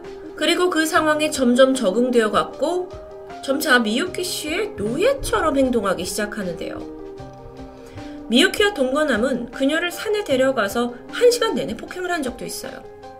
그리고 허벅지에 칼로 상처를 내는 가혹행위도 서슴지 않았죠. 그녀가 사망하기 오 일 전입니다. 이들의 폭행이 극에 달했는데 청테이프를 입에 감아서 기절시켰고 이 손등에는 나무젓가락 같은 거에 찔린 상처가 가득했죠. 물론 그 사이 가족들이 아무것도 하지 않은 건 아닙니다. 남편은 미유키한테 걸려온 전화를 녹음을 해서 경찰에 신고를 하려 했습니다. 그런데 경찰로서는 아니 뭐 돈을 내놓지 않으면 죽이겠다라는 아주 절박한 협박 멘트가 없기 때문에 이 신고를 받아줄 수 없다는 겁니다. 그렇게 가족들이 이천십구 년 유월부터 구월까지 무려 열한 차례나 경찰서를 방문했지만 끝내 신고는 접수되지 않았죠. 추후 밝혀진 바에 따르면 이 경찰들의 반응이 정말 냉담했는데 녹음 파일을 가져다 줬습니다. 근데 이게 세 시간이나 돼서 우리는 시간이 없어서 오 분밖에 못 들었다면서 아니 대충 보니까 뭐, 뭐 성인들이 이런 거 스스로 대처할 수 있는 거 아니냐 라면서 아주 아니라고 황당하게만 대했을 뿐이죠. 그렇게 경찰과 마지막 상담을 한 후에 루미 씨는 며칠 후 싸늘한 주검으로 발견됐습니다. 사건 당일이었던 시월 이십일, 미유키는 호스트바에 머물고 있었고요. 그녀의 남자친구인 키시 하야테가 차로 그 여자친구를 데리러 가던 길이었습니다. 그리고 이때 뒷좌석에는 계속된 구타로 이미 기절한 상태의 루미씨가 앉아있었죠. 차를 몰던 키시가 문득 조용해졌다는 걸 감지했고 뒷좌석을 봤는데 루미씨는 숨을 쉬지 않는 듯 했습니다. 당황한 키시는 바로 핸들을 돌려서 한 시간 정도 떨어진 곳에 인적이 드문 주차장에 도착하게 되죠. 그리고 잠시 후 현장에 키시의 연락을 받고 미유키가 도착합니다. 그리고 나서 그녀의 전남편이었던 야쿠자 다나카까지 도착했죠. 이들이 머리를 싸맸고 루미씨 시신을 유기하기로 결정합니다. 그런데 이때 이들과 동행한 또 한 사람이 있었는데 미유키를 이 호스트바에서 여기까지 데려다준 직원이었어요. 그는 이 상황이 어째 이상하다라는 걸 느꼈고 아무도 모르게 이들의 대화를 녹음했던 겁니다. 그리고 세 사람이 자리를 뜨자 바로 경찰에 신고를 했던 거고요. 루미 씨의 사망 소식이 일본 언론을 통해 대대적으로 알려졌고요. 그리고 나서 얼마 후에 행방불명 상태였던 친오빠 류타가 등장합니다. 그는 놀랍게도 지난 십 년간 히로시마에 있는 한 공장에서 일을 하고 있었다고 하는데 알고 보니 여기 역시 미유키가 소개한 곳입니다. 그러면 미유키는 여태까지 료타가 어디 있는지 알고 있으면서도 이걸 숨기고 니네 오빠가 돈을 빌리고 사라졌으니 나한테 돈을 갚아야 한다 하면서 루미씨한테 접근해서 괴롭혔던 겁니다. 아니 이게 어떻게 가능했던 걸까? 다시 십 년 전으로 잠깐 되돌아가 보면 당시 스물네 살이던 료타씨가 한 식당에서 성실히 일하고 있었습니다. 그런데 우연히 이 식당에 미유키가 방문하게 돼요. 그래서 둘이 재회를 하게 되죠. 사실 학창시절에 두 사람은 별로 친한 사이는 아니었는데 이날을 계기로 둘은 꽤나 친분을 쌓게 되었고 일 년 후에는 결국 두 사람 사이에 금전적인 문제가 오갑니다. 료타하고 함께 일하던 동료가 뭐 급한 상황 속에서 미유키에게 돈을 빌리게 됐는데 료타가 그 보증인이 되어주길 부탁했던 겁니다. 근데 료타는 젊었고 보증인은 좀 부담스럽다 했지만 미유키가 오히려 야, 너 네 친구 못 믿는 거야? 아니 너한테 갚으라는 게 아니라 네 친구가 지금 급해서 내가 돈을 빌려줄 테니까 너는 그냥 보증만 서면 되는 거잖아 라고 결정을 부추기게 돼요. 그리고 결국 그는 차용증서에 도장을 찍게 되죠. 그런데 얼마 후 마치 계획이라도 한 듯 이 돈을 빌린 동료가 실종됩니다. 행방불명돼요. 그리고 료타는 그 빛을 고스란히 떠안게 되는데요. 처음에 이 돈은 오백만 원이었다고 합니다. 그런데 어느새 각종 이자가 붙으면서 감당할 수 없는 막대한 금액으로 불어나게 되죠. 그러니까 이때 미유키가 그에게 돈을 벌 수 있는 방법을 추천한다면서 공장으로 들어가게 했고 거기서 받는 월급은 아예 미유키 계좌로 바로 입금되게 만들었습니다. 완전히 류카를 완전히 집 조정하고 있는 듯한 느낌이 드는데 미유키는 이런 걸 가족에게 절대 알리지 말라면서 가족과 연락하지 않는 조건을 걸면서 료타를 고립시켰고요. 동시에 여동생에게 접근했던 겁니다. 료타는 그런 줄도 모르고 지난 십 년간 일을 하면서 노예처럼 돈을 갚았던 거죠. 아... 그렇게 가족과 연을 끊고 살던 료타씨가 사실 유미씨가 사망하기 이틀 전 미유키의 전화를 받았습니다.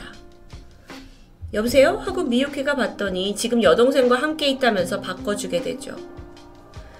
근데 이때의 통화 내용 역시 기이했습니다.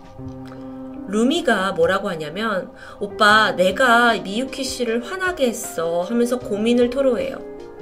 그리고 옆에 있던 미유키는 아, 네 동생 루미가 너무 냄새가 나고 막 말도 안 듣는다면서 험담을 늘어놨죠. 이걸 다 듣고 있던 오빠 료타의 대답은 더 충격입니다. 여동생한테 야, 너 미유키 말 좀 잘 듣고 있어야지. 아, 그리고 미유키 아, 민폐를 끼쳐서 너무 미안해. 이, 이건 도저히 이해가 되지 않는 상황인데요. 어쩌면 굉장히 오랜 시간 정신적, 육체적으로 노련한, 가스라이팅에 노련한 미유키에게 세뇌당하고 있던 남매였기 때문에 이미 정상적인 사고가 불가능했던 것으로 보입니다. 악마 같은 미유키에게 벗어난 이후 어느 정도 정신을 차린 리료타가 나중에 그때 돼서야 마지막 동생과 했던 통화를 뼈저리게 후회한다고 말했죠. 하지만 이미 때는 늦었습니다. 수년에 걸쳐서 이 모든 상황을 설계한 야마모토 미유키, 그리고 폭행, 협박에 가담한 동거인 키시 하야테, 그들은 지난 이천이십일년 삼월 각각 징역 이십이년과 십오년 육개월의 판결을 받았습니다. 하지만 이들은 지금까지도 서로에게 죄를 미루면서 항소를 진행 중이라고 알려졌죠. 오늘 소개해드린 이야기는 물론 제삼자의 입장에서 그 과정이 쉽사리 납득이 되지 않을 수 있습니다. 하지만 최근 우리나라 범죄 뉴스에서도 가스라이팅이란 단어가 꾸준히 등장하는데요.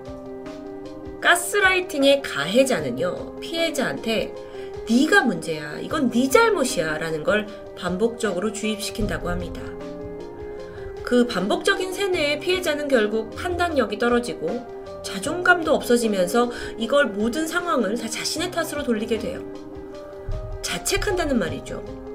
게다가 가해자는 이 모든 걸, 내가 하는 모든 건 다 너를 위한 거다 라고 세뇌하기 때문에 피해자가 오히려 가해자를 의존하게 되는 기이한 상황이 연출됩니다. 그렇다 보니 뭐 적극적인 반발이나 신고도 쉽지 않고 결국 이 사건은 극단적인 죽음이라는 결말을 맞게 됐는데요. 남의 심리와 상황을 교묘하게 조작해서 그를 지배해버리는 행위, 가스라이팅. 혹시 여러분의 주변에서 이런 조짐이 보인다면 각별한 관심과 대처가 필요하겠죠. 그런 의미에서 제가 최근 함께 영상을 만들고 있는 서울대 정신과 의사 박서희 선생님의 가스라이팅 영상을 추천합니다. 혹여 여러분도 모르게 피해자가 된 건 아닌지, 또 좀 더 정확히 무엇이 가스라이팅인지 이 영상을 통해 많은 도움 받으시길 바랍니다. 토요미스테리 디바제시카입니다. 안녕하세요. 토요미스테리 디바제시카입니다. 이천일년 일본 홋카이도 무로란시에 살고 있던 고등학교 일학년 치다 사미양. 그녀는 이 무로란시에서 가장 명문이라고 할 수 있는 사카에 고등학교에 다니고 있었습니다. 그곳에서 최상위 성적을 유지하는 모범생이었죠. 뿐만 아니라 눈에 띌 만큼 이렇게 예쁜 외모에 성격까지 밝아서 아사미양은 남학생들에게 인기가 많았고요. 교내 팬클럽까지 생길 정도로 사랑받는 아이였죠. 하지만 한편으로는 그녀에게 반해서 무작정 들이대는 사람들로 간혹 곤혹을 치르기도 했는데요. 그러던 이천일년 삼월 아사미는 아르바이트를 시작하게 됩니다. 집 근처 대형마트에 있는 빵집 체인점에서 점원으로 일하게 되었는데요. 모범생답게 그곳에서도 열심히 일하면서 용돈을 버는 중이었죠. 그런데 이 아사미가 근무하는 지점은 빵만 파는 것이 아니라 직접 로스팅한 커피도 팔고 있었는데요. 여기서 일을 하기 위해서는 이 원두를 볶는 법을 배우는 게 필수적이었습니다. 그래서 그녀는 일하던 빵집에서 약 칠 킬로미터 정도 떨어진 그 본점으로 가서 커피 볶는 법을 배우겠다라고 결심을 하게 되죠.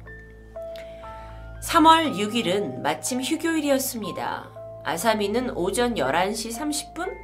이때 본점 빵집에 먼저 전화를 걸었고, 아, 오후 한시 넘어서 내가 도착하겠다 라고 알리게 되죠. 당시 전화를 받은 사람은 그 가게에서 근무하던 여자 점원입니다. 이후 아사미는 가족한테 어, 나 커피 볶는 법 배우고 올게 라고 말을 남기고는 열두시에 집을 나섭니다. 그날 입은 옷은 청바지에 베이지색 자켓, 그리고 초록색 구두, 약간의 머플러 정도였다고 하는데요. 뭐 겉보기에 평범한 차림의 여고생이었겠죠. 버스 정류장으로 향하던 아사미는 편의점에 잠깐 들렸다가 열두시 이십오분 버스에 올라탔습니다. 이때 창밖으로 문득 아는 친구가 보였어요. 그래서 반갑게 손을 흔들기도 했죠. 아사미는 버스 뒷좌석에 앉아서 약속한 장소로 이동합니다. 아사미를 태운 버스는 이 목적지 빵집과 가까운 정류장이 어디였냐면 히가시도리인데 이 히가시도리 정류장에 도착을 했어요. 그런데 왜인지 아사미는 차에서 내리지 않았습니다. 그리고 그보다 칠 분을 더 가서 히가시마치 니초메라는 정거장에서 한 시 삼 분경에 하차합니다. 그리고 이 정류장 곧장 앞에 있는 슈퍼인 무로란서티에 들어가더니 그곳에 화장품 매장을 배회했고 몇 분간 머무르게 되는데요. 뭐 특별히 뭐를 사려고 하는 것도 아니고 그냥 아이 쇼핑? 뭐 어떻게 보기에는 약간 시간을 때우는 것처럼 보이기도 했습니다. 이후 아무것도 사지 않은 채 한 시 이십육 분 매장을 나옵니다. 분명 한 시 또는 뭐 한 시가 넘어서 도착하겠다 했는데 왜 이렇게 여유롭게 시간을 쓰고 있는지 그녀의 행동을 이해할 수 없었죠. 마켓을 나온 아사미는 이후 우연히 같은 학교에 다니고 있는 남자친구 두 명을 길거리에서 만납니다. 그래서 그들과 가볍게 인사를 하고 별다른 대화 없이 헤어지고는 다시 그 커피 볶는 걸 배우는 본점으로 향하는 버스를 타게 되죠. 그리고 나서 도착한 시각은 한 시 사십일 분. 이 정거장에서 내렸을 때의 시각은 이미 약속 시간보다 약 사십여 분 이상 지난 시각이었습니다. 그런데 이때 차에서 내린 아사미가 당시 사귀고 있던 남자친구에게 전화를 걸었고 이렇게 말합니다. 지금 아래 도착했어. 여기서 아래는 현지인들이 번화가 주변을 부를 때 자주 쓰는 말이라고 하는데요. 이걸 해석하면 그 본점이 있는 히가시도리 부근에 내가 도착을 했다라고 해석할 수 있겠습니다. 실제 핸드폰 추적 결과 그 시각 아사미 양이 본점 빵집 주변에 있었음이 확인됐고요. 그렇게 전화를 끊고 약 오 분 정도가 지났을까? 이번엔 남자친구가 아사미에게 전화를 걸었습니다. 그런데 아사미가 어, 지금은 이야기할 수 없는 상황이니까 나중에 다시 걸게 라고 말하며 전화를 끊습니다. 뭐 평소와 다름없는 말투였기 때문에 남자친구가 별 특별한 느낌은 받지 못했죠. 다만 통화할 때 주변에서 아무 소리가 들리지 않아서 남자친구는 뭐 여자친구가 그저 조용한 곳에 있다고 짐작할 뿐이었습니다. 이후 남자친구는 아사미에게 전화가 오기를 기다렸죠. 하지만 시간이 지나도 핸드폰은 울리지 않았고요.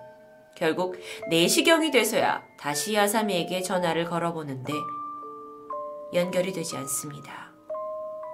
그렇게 아사미 양은 마지막 통화를 끝으로 호련히 자취를 감춰버립니다.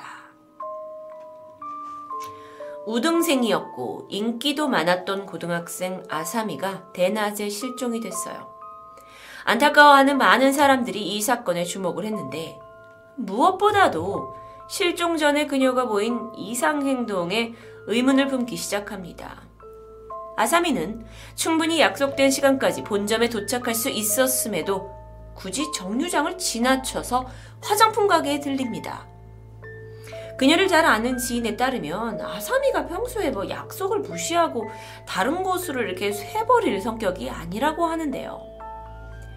씨씨티비로 확인되는 그녀의 모습, 딱히 이유도 없이 매장을 돌아다니고 있습니다. 마치 시간을 그냥 허비하고 있는 것처럼 보이기도 하고 좀처럼 수상하죠. 친구들의 증언에 따르면 아사미는 길을 가다가 모르는 사람이 말을 걸고 이렇게 따라붙기도 하고 심지어 스토킹을 당한 적도 있다고 합니다. 평소에도 그녀의 핸드폰으로 좀 기분 나쁜 장난 전화가 수차례 걸려오기도 했고요. 그렇다면 굉장히 아름다운 외모의 고등학생이다 보니까 정황상 납치나 유괴일 가능성이 있지 않을까요? 여기에 무게를 싣고 경찰은 마지막으로 통화를 했던 그 장소, 정류장 일대와 빵집 본점에서부터 조사를 시작합니다. 그러면서 혹시 그녀가 여기에 오는 데까지 길을 걷다가 누군가와 만난 흔적이 있는지 추적했죠. 그런데 이상합니다. 이 길까지 오는 내내 그녀를 봤다는 목격자가 좀처럼 나오지 않았어요. 수사는 난항을 겪게 되는데요. 그러던 중 소녀가 방문하려고 했던 이 본점 빵집의 사장이 수상하다는 의견이 나옵니다. 일단 그는 직원들로부터 평판이 상당히 안 좋은 사람이었는데요. 치마를 입고 출근하는 여자 직원한테 오, 웬일이야 하면서 위아래로 훑기도 했고요. 젊은 여직원에게 함께 뭐 밥을 먹으러 가자라고 치근덕대기도 했고요. 아니, 어떤 여자 아르바이트생에게는 대놓고 가슴이 커졌다라는 불쾌한 말을 한 적도 있습니다. 때문에 여직원들은 사장을 아주 무례한 사람이라고 생각하고 있었는데, 심지어 남자 알바생 중 한 명도 사장이 원래 눈이 크고 머리가 길고 마른 사람을 좋아하는데 이게 아사미 양의 용모와 일치하지 않냐면서 경찰에게 의심점을 말하기도 했다고 합니다. 자, 이에 형사들은 점장을 불렀고 인터뷰를 진행합니다. 그는 자신은 이 사건과 무관하다고 주장했죠. 실종 당일 한 시에 오기로 한 아사미를 내가 한 시 반까지 기다렸다. 어, 근데 계속 오지 않자 직접 찾으러 나갔다 라고 말을 하는데, 그러면서 내가 가게를 나갈 때 아, 야, 나 아사미양 찾으러 갔다 올게 라고 말했다고는 진술했지만 정작 그 이야기를 들은 사람은 없었습니다. 이후에 그가 어디로 갔느냐? 어, 아사미를 찾으러 나와보니 어, 마침 몸이 좀 안 좋아서 그냥 집으로 들어가 잠을 잤다고 말하게 되죠. 뭔가 수상쩍었습니다. 그의 진술이 사실인지 확인하는 과정 속에 종업원은 뭐 사장 나간 건 봤어요. 근데 어, 그렇게 말하는 건 못 들었는데? 라고 했고, 굳이 직접 사실 찾으러 간다라는 것도 전화를 해보면 될 텐데 왜 밖을 나갔을까? 라는 것에 의문이 들기도 했고요. 그리고 그날 집에 들어가서 잠을 잤다? 사실 이거에 대해서도 사장의 가족 외에는 이 알리바이를 증명해줄 사람이 없었습니다. 한 시 반, 이 사장이 빵집을 나선 이후부터 그는 정말 그대로 집에 가서 쉰 걸까요?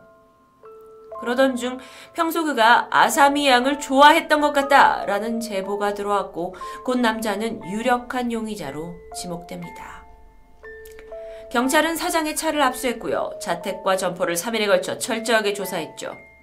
그곳에서 사건과 관련된 증거는 전혀 찾을 수 없었습니다.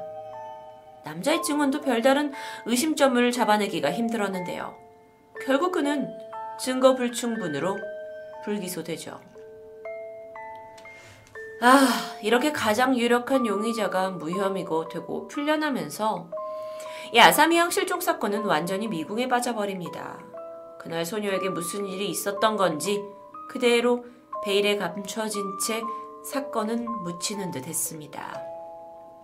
그러다 구 년의 시간이 흘렀고 이천십 년 십일월, 자신을 전직 형사이자 탐정이었다고 소개한 한 남성이 자신의 블로그에 이 사건에 대한 글을 남기게 되는데요. 그는 당시 경찰들이 용의자 조사에서 결정적인 실수를 저질렀다고 지적했습니다. 그러면서 추가적인 조사 내용을 공개하게 되죠. 당시 빵집 사장이 운영하는 이 건물의 이 층과 삼 층이 비어있는 임대 아파트, 그런데 이 건물의 소유주가 바로 사장이라는 겁니다. 제보자는 당시 경찰이 용의자를 이제 조사를 했을 때 다른 것들은 다 확인을 했지만 이 건물 위층의 방들은 조사를 하지 않았고, 이에 아사미 양이 어쩌면 이 건물의 빈 방에 납치됐을 가능성을 배제했다라는 겁니다. 이외에도 그 당시 사장이 조사받는 기간에 그의 자택에서 발견된 비디오가 전부 여고생과 관련된 뭐 이제 포르노물이었다라는 것이 밝혀지면서 이 블로거의 글이 굉장히 사실 자극적이고 충격적이잖아요. 그래서 일본 내에서 삽시간에 퍼졌고 다시 수면 위로 이 사건이 떠오르게 되는데요. 하지만 그렇다 한들 경찰이 즉각적으로 조사에 나서진 않았습니다. 그리고 다음 해인 이천십일 년, 아사미가 실종된 지 십 년이 되었고, 이때 마침 일본의 한 프로그램에서 이 사건을 재조명하는 방송을 기획하게 되죠. 그리고 제작진은 그때 용의자로 의심받던 사장을 직접 찾아가 인터뷰를 시도합니다. 그는 얼굴이 노출되지 않는다라는 조건으로 인터뷰에 응했죠. 어떻게 살고 있나 봤더니 이 사건 이후에 해당 그 빵집을 폐점을 하고 다른 장소에서 음식점을 운영하는 중이었습니다. 그는 여전히 당시 사건에 대해서 아주 억울해하고 있었어요. 아, 나는 전혀 관련이 없는데 범인으로 몰렸다! 라는 주장이죠.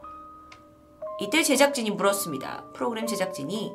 그럼 당신이 범인이 아니라는 증거는 무엇일까요? 이 질문에 그는 아니, 나는 여자가 궁하지도 않았고 여자를 좋아하지도 않고 아, 변태도 아니다. 범행을 저지를 목적이 없지 않느냐라고 강하게 반발했다고 합니다. 이 내용은 일본 티비를 통해서 방영이 되었는데요. 그의 이런 강한 반박에도 불구하고 이상하게도 사람들은 의심의 눈초리를 쉽사리 거두지 않았고요. 네티즌들은 방송 후에 저 사람이 범인 맞네! 라는 데 의견을 모았다고 합니다.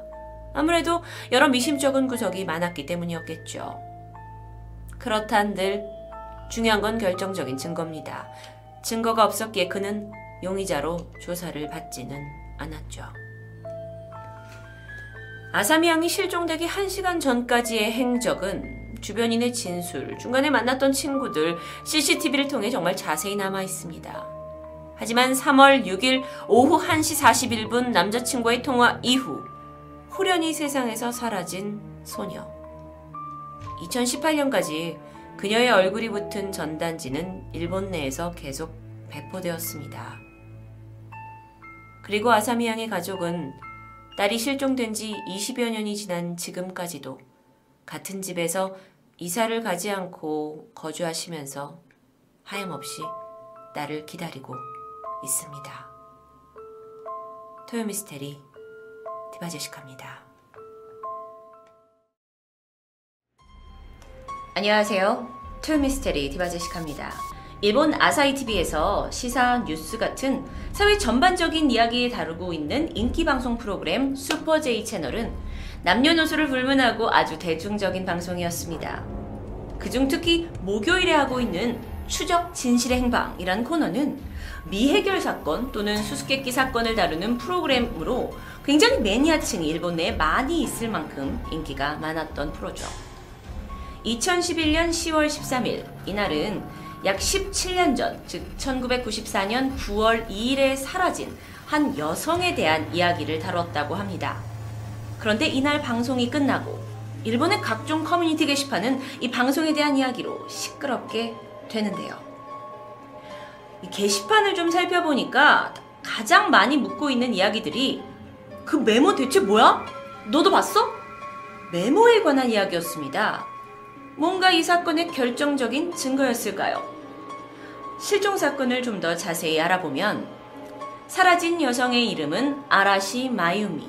실종 당시 그녀는 스물일곱 살이었고 생후 십오 개월밖에 되지 않은 딸의 엄마였습니다. 그런데 그녀가 어린 딸을 둔 채 갑자기 행방불명이 되었다? 가족들의 증언에 의하면요, 그녀는 출산 직전 어, 몸조리를 위해서 친정에 오게 됩니다. 당연히 가족들은 출산을 앞둔 그녀를 잘 돌봐주었고 무탈한 출산으로 이어져서 어여쁜 딸을 낳게 된 거죠. 하지만 당시 마유미 건강 상태가 그렇게 좋지 않았다고 해요.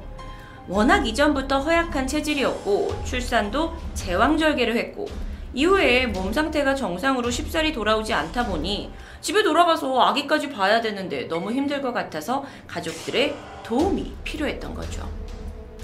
실제로 마유미의 병원 기록에 의하면 키 백오십칠 센티미터, 체중이 삼십구 킬로그램밖에 나가지 않았다고 합니다. 이후 그녀는 약 일 년 반 정도 더 친정에 머무르면서 가족들의 도움을 받아 딸아이를 키워갑니다. 그런데 그러던 어느 날, 천구백구십사 년 구월 이 일, 친언니인 요코에게 동창생을 만나러 잠시 나갔다 오겠다면서 저녁 일곱 시쯤에 집을 나서게 되는데요. 당시 마유미는 흰 바탕에 무늬가 들어간 반팔 티셔츠, 어, 그리고 이제 밑에는 편한 바지를 입고 있었다고 해요. 그리고 작은 손가방만을 들고 나갔다고 언니 요코가 증언을 하게 되죠. 정말 뭐 잠깐 이 앞에 나가는 편한 복장이었습니다. 하지만 그날 마유미는 늦은 밤이 되도록 돌아오지 않았습니다. 전화도 문자도 그 어떤 연락도 남기지 않았고 연락도 받지도 않고요. 가족들은 좀 걱정이 됐지만 워낙 오래간만에 친구를 만나는 것이니까 뭐 그러려니 하면서 잠을 청하게 됩니다. 하지만 다음날 아침 부모님이 마유미의 방문을 열었을 때 뭔가 잘못됐음을 인지합니다. 그녀가 아직까지 돌아오지 않은 것이었어요. 전화를 해봤지만 받지도 않았고 휴대폰 메시지를 수십 번 확인해봐도 남겨진 메시지는 없었습니다. 참다 못한 가족들은 경찰에 신고를 하게 되는데요. 한편 언니 요코는요, 이 마유미가 만나러 간다고 했던 동창생에 대해서 의구심을 품게 됩니다. 그래서 그 동창생에게 전화를 걸었죠? 하지만 이 불안한 예감은 틀리지 않았습니다. 동창생이 나는 마유미와 만나기로 한 약속을 한 적도 없고 연락을 받은 적도 없다라고 말하는 거예요. 더 이상 이 동생 마유미의 행방에 대한 정보를 찾지 못한 요코는 마침내 마유미의 방을 뒤져보기로 합니다. 혹시라도 뭐 그 동창생 말고도 다른 지인의 어떤 연락처라도 찾아볼 수 있었겠죠. 그렇게 방을 한참을 뒤지다가 옷장에서 메모 한 장을 발견하게 됩니다. 그런데 이 메모가 약간의 일기 형식으로 써져 있어요. 대충 이런 내용이었는데요. 남편 외에 다른 남성을 마음에 두고 있었는데 그가 나를 배신했다.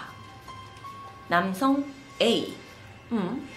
그리고 이 메모에는 그의 이름과 전화번호까지 적혀 있습니다. 혹시 마유미가 실연의 아픔 때문에 스스로 사라지기로 한 건 아닐까요? 그런데 이때 요코가 메모 속 이 남자의 이름을 보고 어젯밤 집에 걸려온 이상한 전화 한 통을 기억해냅니다. 늦은 시각 전화가 울려서 받아봤더니 마유미가 있는지 물어보는 거예요. 자신은 마유미의 지인이라면서요. 그런데 그때 당시 내가 누구다라고 했던 이름이 이 메모지에 적힌 이름과 동일했던 거죠. 그래서 언니 요코는 다급하게 전화번호로 전화를 걸어서 이 남성 A에게 우리 지금 좀 만나자! 라고 요청을 하게 되고 그는 순순히 약속 장소에 나오게 됩니다. 요코는 일단 어제 마유미를 만났냐고 다그치게 되는데 이에 남성 A씨가 잠시 만났다고 시인합니다. 이 말을 들은 언니가 그러면 도대체 마유미를 어떻게 했냐라고 묻자 A씨의 대답은 벌받을 짓을 했다면 감옥에 가야겠죠. 이 대답은 마치 무언가를 알고 있으면서도 자신의 죄를 시인한 듯한 아주 애매모호한 말투였습니다. 요코는 이 사실을 즉시 경찰에 알립니다. 그런데 어찌된 일인지 경찰의 수사가 들어가고 나서 이 남성이 잠시 마유미를 만난 것은 사실이지만 두 사람이 곧 헤어졌고 이후에 편의점에 들렸다가 뭐 집에 바로 돌아갔다라는 진술이 다 확인이 되었고요. 추가 조사에서 별다른 혐의점은 발견되지 않습니다. 마유미가 실종된 이래 가족들은 발을 동동 구르고 있는데 그녀의 행방을 알만한 이 A씨로부터 별다른 사실을 알아내지 못하게 되자 언니 요코는 이번에는 사립탐정을 고용하게 됩니다. 그리고 그에게 여태까지 가장 의심스러웠던 A씨에 대한 수사를 의뢰하게 되죠. 정말 하루하루 가족들이 피가 마르는 시간을 보내던 중 육 개월 후 천구백구십오년 삼월 구일 이 탐정사무소로부터 연락이 오게 되는데 드디어 A씨의 수상한 모습을 포착했다는 겁니다. 그에 따르면 A씨가 심야에 캔주스 두 개를 들고 산속으로 가는 것을 내가 봤다 라고 이야기를 듣게 됩니다. 그런데 마치 이 모습이 성묘를 가는 듯한 것처럼 보였고 뭔가 뭔가 이 실종 사건에 대한 걸 풀 수 있지 않을까 싶어서 언니 요코는 이 사실을 즉시 경찰에 알리게 되죠. 이후 경찰은 해당 산속을 샅샅이 수색했지만 허무하게도 아무것도 발견되지 않았습니다. 사건은 점점 미궁 속으로 빠져만 갔습니다. 시간은 무심히 흘러버렸고 결국 미제 사건으로 남아버리게 되죠. 그러다 실종 십칠 년 만인 이천십일년 제이 채널의 인기 프로인 추적 진실의 행방 이 프로그램을 통해서 재조명이 되었던 겁니다. 제작진 또한 이 방송을 준비하면서 어쩌면 그 당시에는 놓쳤을 수도 있는 마유미의 흔적을 찾으려고 애썼습니다. 하지만 아직 아, 너무 안타깝게도 어떤 의미 있는 자취를 전혀 찾아낼 수가 없었는데요. 이 방송의 마지막은 언니 요코가 울면서 이야기를 하면서 어, 그날 내가 마지막으로 내 동생을 본 기억들을 이야기하는 그런 인터뷰가 있었고요. 또 내 딸이 정말 한없이 다정한 아이였다라면서 여전히 딸을 그리워하는 어머니의 모습도 보였습니다. 그리고 마지막으로 어쩐지 불안한 얼굴에 그 얼굴로 딸의 모습을 이제 막 회상하면서 이야기하는 이 아버지의 모습까지 어, 티비를 통해서 우리가 볼 수 있게 됐죠. 그러면서 이 프로의 마지막에는 혹시라도 있을지 모르는 마유미의 소식이나 이와 관련된 제보를 기다린다고 호소하면서 마무리됩니다. 그런데 이 방송이 끝남과 동시에 인터넷 커뮤니티 게시판이 발칵 뒤집혔던 겁니다.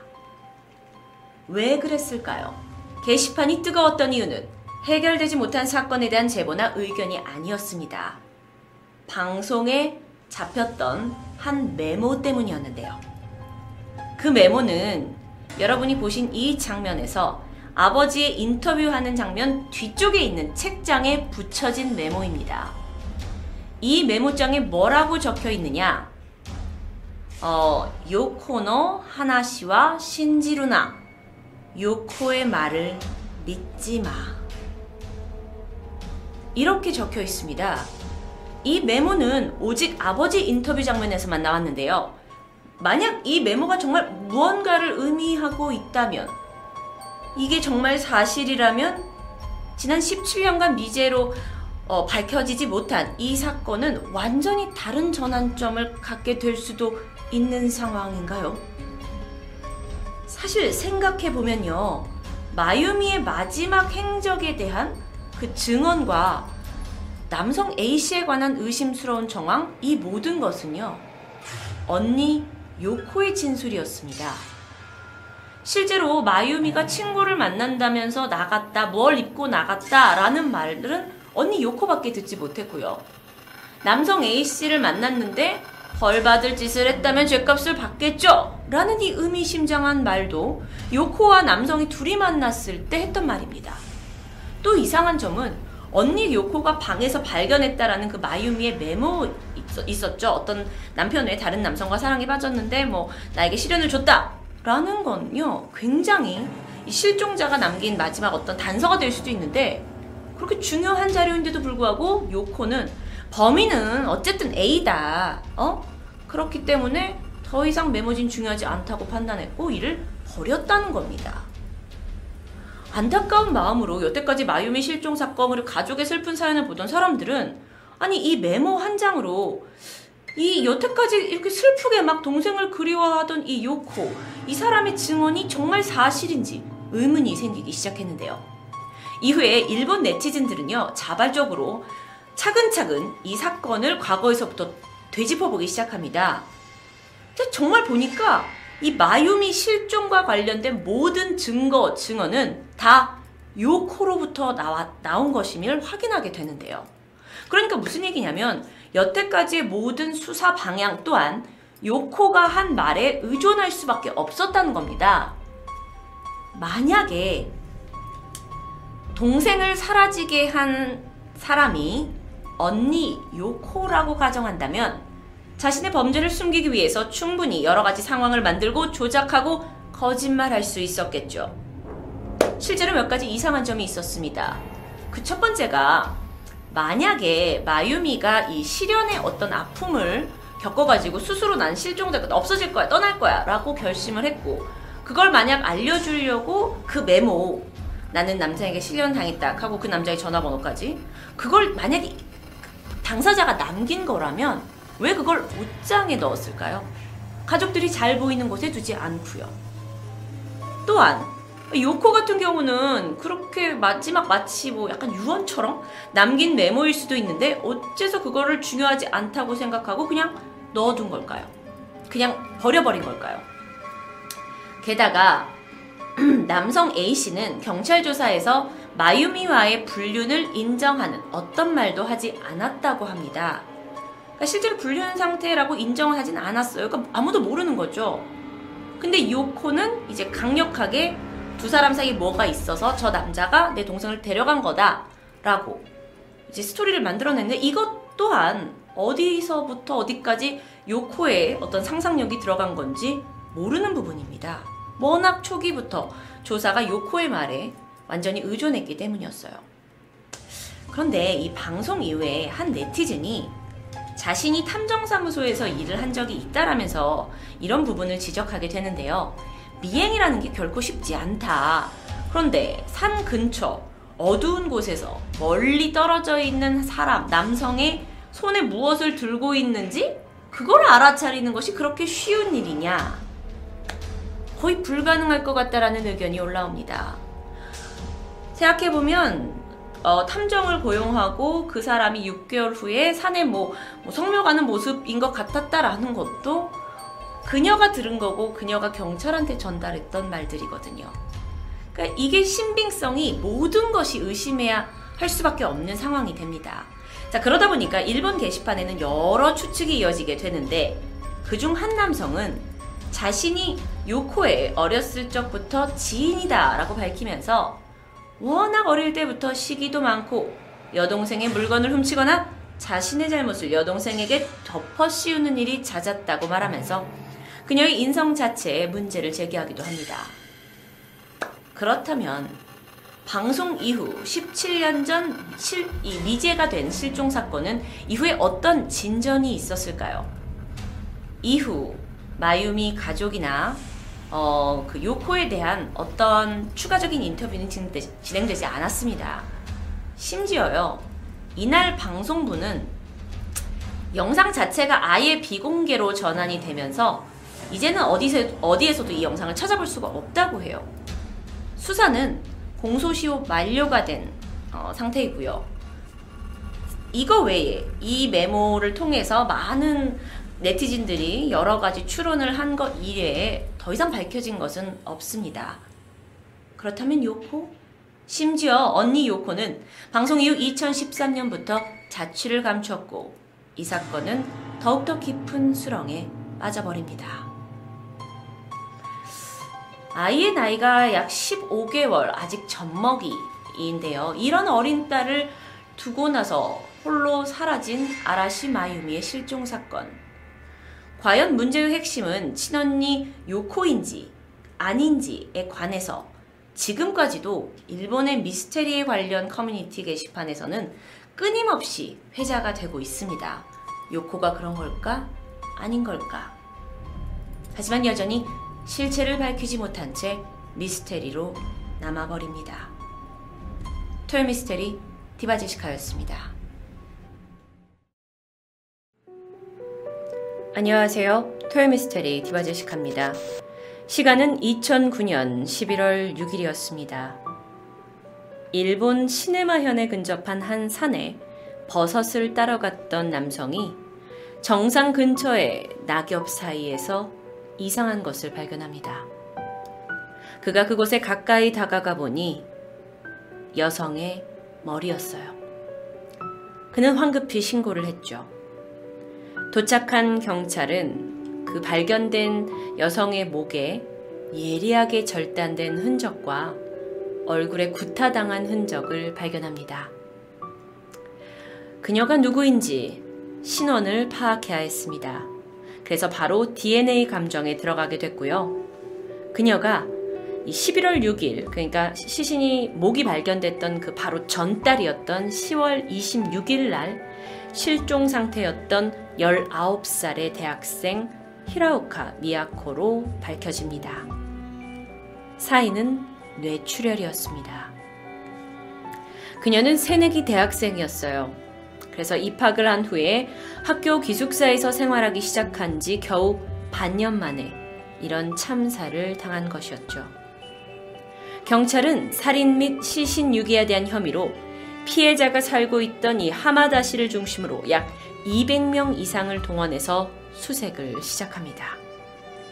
먼저 그녀의 시신의 다른 부분들을 찾아야 했어요. 수색이 시작됐고 바로 다음 날 이 산에서 왼쪽 허벅지 다리뼈를 발견합니다.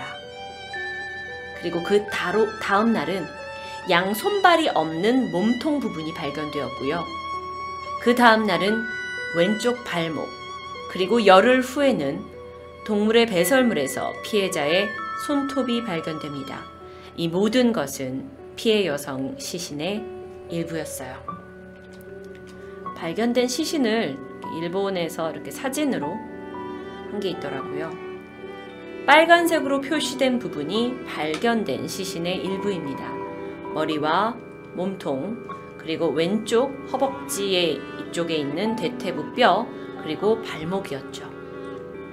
이 사건이 일본 내에서 크게 주목을 받게 된 데에는 이렇게 시신을 토막내고 훼손하는 데 있어서 아주 엽기적인 방법을 썼기 때문입니다. 경찰이 살펴봤을 때 이 몸통의 젖가슴 부분은 칼로 도려내져 있었고요.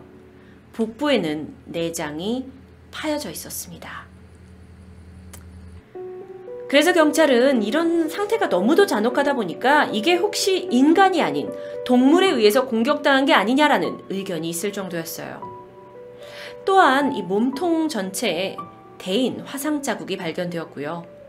왼쪽 뺨에는 발로 밟힌 상처까지 있었습니다. 피해자 히라오카 미야코는요, 실종 당일 시월 이십육일, 그날 대학교 수업을 마치고 오후 네 시 반부터 그 근처에 있는 쇼핑몰에서 아이스크림 가게 알바를 하고 있었습니다. 그녀가 오후 아홉 시 십오 분쯤에 일을 끝내고 퇴근하는 모습이 이 쇼핑몰의 씨씨티비에 포착이 되었지만, 이상하게도 그녀의 집으로 향하는 도로변 카메라에서는 그녀의 모습을 발견할 수 없었죠. 그걸로 예상해 본, 봤을 때 아르바이트를 했던 쇼핑몰에서 나온 직후에 누군가에게 납치되어서 끔찍한 일을 당한 것으로 추정이 되었습니다. 경찰은 씨씨티비 분석을 통해서 퇴근하면서 걸어가는 방향, 그리고 비슷한 시간대에 잡힌 여러 사람들을 조사했지만 특별히 용의자로 지목된 사람은 없었고 또 의심되는 차량도 없었어요. 즉, 다시 생각하면 피해자와 범인이 접촉을 한 건 어쩌면 그 쇼핑몰의 고객용 주차장, 바로 앞에 있는 그 주차장이었거나 아니면 더욱더 가까운 장소였을 거라고 추정합니다. 또한 그런 곳에서 이 여자를 데려가려면 평소에 얼굴을 알고 있는 면식범에 의해 납치됐을 것을 조심스럽게 예상했죠. 아르바이트를 하고 있던 이 쇼핑몰과 그녀의 기숙사까지는 약 이 킬로미터 정도 되는 거리였는데요. 그녀는 평소 걸어서 이동을 했다고 합니다. 그런데 그 일대가 밤이 되면 상당히 어둡고 지나다니는 행인도 별로 없어서 주민들조차도 아주 위험하다고 여겨지는 장소였다고 해요. 경찰은요, 수사 방향을 제대로 잡지 못한 채 이 사건을 공개 수사로 전환하고 이후에 삼십여 건에 해당하는 여러 제보를 받게 됩니다. 그런데 그 중에 별 도움이 될 만한 건 없었어요. 다만 한 택시기사가 시월 이십구일에 밤 아홉 시 반쯤에 이 하마다역 앞에 한 가게에서 남자 두 명을 따라가고 있는 피해자와 닮은 복장의 여성을 봤다는 제보가 있었죠. 근데 시월 이십구일이라면 그녀가 사라지고 나서 시간이 좀 삼 일이 흐르고 난 후잖아요.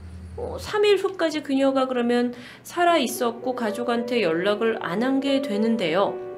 어쨌든 경찰이 이 관련성에 대해서 조사를 했지만 별다른 소득은 없었습니다. 그녀가 아니었을 수도 있다는 거죠. 그런데 이 사건이 일본에서 크게 유명세를 탄 데에는 또 다른 이유가 있습니다. 바로 이 사건과 관련된 한 뉴스 보도의 영상에서 이상한 목소리가 들렸기 때문인데요. 당시 현장을 보여주던 이 첫 장면에서 일본어로 너무도 선명하게 "너무 아팠어. 어째서 나만?" 이라는 말이 들렸다고 하고, 이걸 심령현상이 아니냐면서 이 영상은 유튜브에서 조회수 백만 이상을 기록하게 되죠. 영상을 보시겠습니다. 자, 영상의 시간을 보시면 십일 초쯤에 나옵니다. 広島県内の山の中で島根県の女子大学生の遺体の一部が見つかった事件。広島から捜索の最新情報の報告です。広島県北広島町の我流山の林道の入り口です。 들으셨나요? 어, 뉴스 보도가 바로 이렇게 장면이 전환되는 곳에서 어떤 여성의 목소리가 들리죠. 칠 초부터 다시 보겠습니다. 今から捜索の最新情報の報告です。広島県北広島町の我流山の林道の入り口です。今日の捜索は午後ご時で終了し 자, 물론 일본어라서 저는 알아들을 수 없었지만 이곳에서 이제 들렸던 소리가 너무 아팠어. 어째서 나만 이라고 전해집니다. 물론 뭐 이거에 대한 진실의 여부는 알 수 없습니다. 심령 현상으로만 알려져 있으니까요. 다시 사건으로 돌아와서요.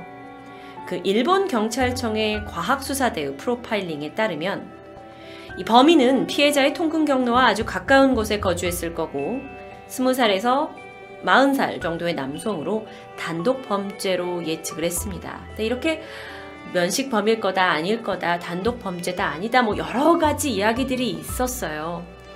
피해자의 시신이 발견됐을 당시 알몸 상태였는데 이때 몸통에 붙어 있었던 피 묻은 비밀 조각이 발견되었는데 이걸 조사해 보니까 전화번호부를 이렇게 배포할 때 그때 사용되는 비닐의 일부로 밝혀집니다. 그런데 이걸 범인의 것으로 추정했어요. 그래서 이후에 포장 자재업자들을 다 알아봐가지고 이런 비닐 당신 씁니까? 해서 알아본 결과 천구백구십오 년 히로시마현의 다섯 곳에 배달된 부분이 판명이 되었습니다. 그런데 이것만 가지고는 범인을 알아낼 수 없었어요. 그리고 시간이 지날수록 별다른 결정적인 증거가 발견되지 않게 돼요. 이천구 년에는 일본의 합동조사부가 보상금까지 걸게 됩니다. 하지만 여기에도 아주 중요한 제보를 한 사람이 발견되지 않았죠. 결국 이천십오 년까지 이 범인에 대한 특징도 제대로 파악하지 못한 채 이 사건은 미해결 사건으로 남아버립니다. 그런데 이게 끝이 아니었습니다. 시간이 흘러 이천십육 년 십이월 십칠일 사건 발생 칠 년 만에 경찰은 한 인물을 용의자로 확정합니다. 그는 시모노세키 출신의 서른세 살 야노 요시하루라는 남성이었어요. 그의 전적을 보니 과거 성범죄에 연루된 적이 있었죠. 하지만 용의자는 체포되지 않았습니다. 그 이유는 히라오카 미야코 피해자의 시신이 발견된 지 이틀 후에 그가 고속도로에서 부친의 무덤을 다녀오던 중 모침과 함께 교통사고를 당했고 사망했기 때문이었죠. 그러니까 경찰이 용의자라고 지목한 사람이 사실은 칠 년 전 시신을 발견하고 나서 이틀 후에 죽었다라는 얘기입니다. 그는요, 피해자와 아무런 접점이 없었어요. 평소 알고 있던 사람이 아니라는 거죠. 게다가 사망을 해버렸기 때문에 당시에 수사를 막 확대를 시켰지만 수사 대상에 오르지 않았던 겁니다. 그리고 나서 경찰이 몇 년째 수사를 점점점 확대시켜 나간 끝에 죽은 야노가 사건 당일 굉장히 의심스러운 행적을 보인 것을 파악했고 그해 가을에 그와 관련된 장소들을 수색한 결과 죽은 그의 유품에서 디지털 카메라와 유에스비 메모리 카드를 발견하게 되는데요. 거기에서 삭제된 사진들을 복원합니다. 그리고 거기에서 피해자의 실종 직후에 찍힌 모습이 오십칠 장이나 발견되었어요. 이미지 판독 결과 그 사진 속의 장소는 용의자였던 야노의 집이었습니다. 사진 속에는 범행에 사용된 칼과 또 범인의 다리까지도 찍혀 있었어요. 현장에서 발견됐던 그 전화번호부 비닐봉투 기억하시죠? 그것도 야노의 집 주변에서 배포된 사실이 드러나게 됩니다. 또 그가 죽기 전까지 주변인들에게 이런 잔혹한 범행을 암시하는 발언을 한 점도 밝혀졌고 피해자의 실종 당일과 그 다음 날까지 이틀 동안 그가 출근을 하지 않았다라는 것도 드러나게 되죠. 경찰은 그를 용의자로 지목하고 나서 보강 수사를 해왔다고 해요. 그리고 이천십육 년 십이월 그를 공식적으로 불구속 입건하게 되는데 그는 이미 사망한 상태였기 때문에 사건은 여기서 종결됩니다. 오래간만에 들어보는 속 시원하게 해결된 미제 사건이라고 생각하셨겠지만 무언가 석연찮은 부분도 있었습니다. 그렇다 보니 일본 내에서 음모론도 제기되었어요. 일본 경찰이 증거품이라고 제시한 복원된 그 사진들, 오십칠 장의 사진 중에 단 한 장도 대중에게 공개가 되지 않았기 때문이죠. 그러다 보니까 사람들이 아니 이거 야노 범인 맞아? 몰고 가는 거 아니야? 라는 의문이 제기되었습니다. 물론 경찰 측에서는 그 사진의 잔인성 때문에 대중에게 공개하지 않는다라고 설명할 수 있었겠지만 시민들은 정확한 증거를 보지 않고 이게 이제 확인할 길이 없잖아요. 이미 칠 년 전에 죽어버렸기 때문에. 그래서 야노가 이게 정말 병민인지 아니면 이렇게 이렇게 빨리 그냥 사건을 종결해버린 건지 경찰 쪽을 쉽게 믿을 수 없었던 거죠. 게다가 야노는 이전에 성범죄의 전력을 가지고 있었는데 그런 전과만 가지고 있는 사람이 갑자기 토막살인을 하고 시신을 그렇게 무차별하게 유기한, 그러니까 잔혹함이 그 정도까지 올라갈 수 있느냐라는 것에 대해 사람들이 의문을 품기 시작합니다. 좀 납득이 어렵다는 지적도 있었고요. 물론 여러분, 이것은 음모론일 뿐입니다. 하지만 덕분에 이 사건은 경찰이 사건 종결을 선언했음에도 불구하고 일본 내에서 계속적으로 화제가 돼서 의혹에 의혹이 끊이지 않았다고 합니다. 토요미스테리 디바제시카였습니다.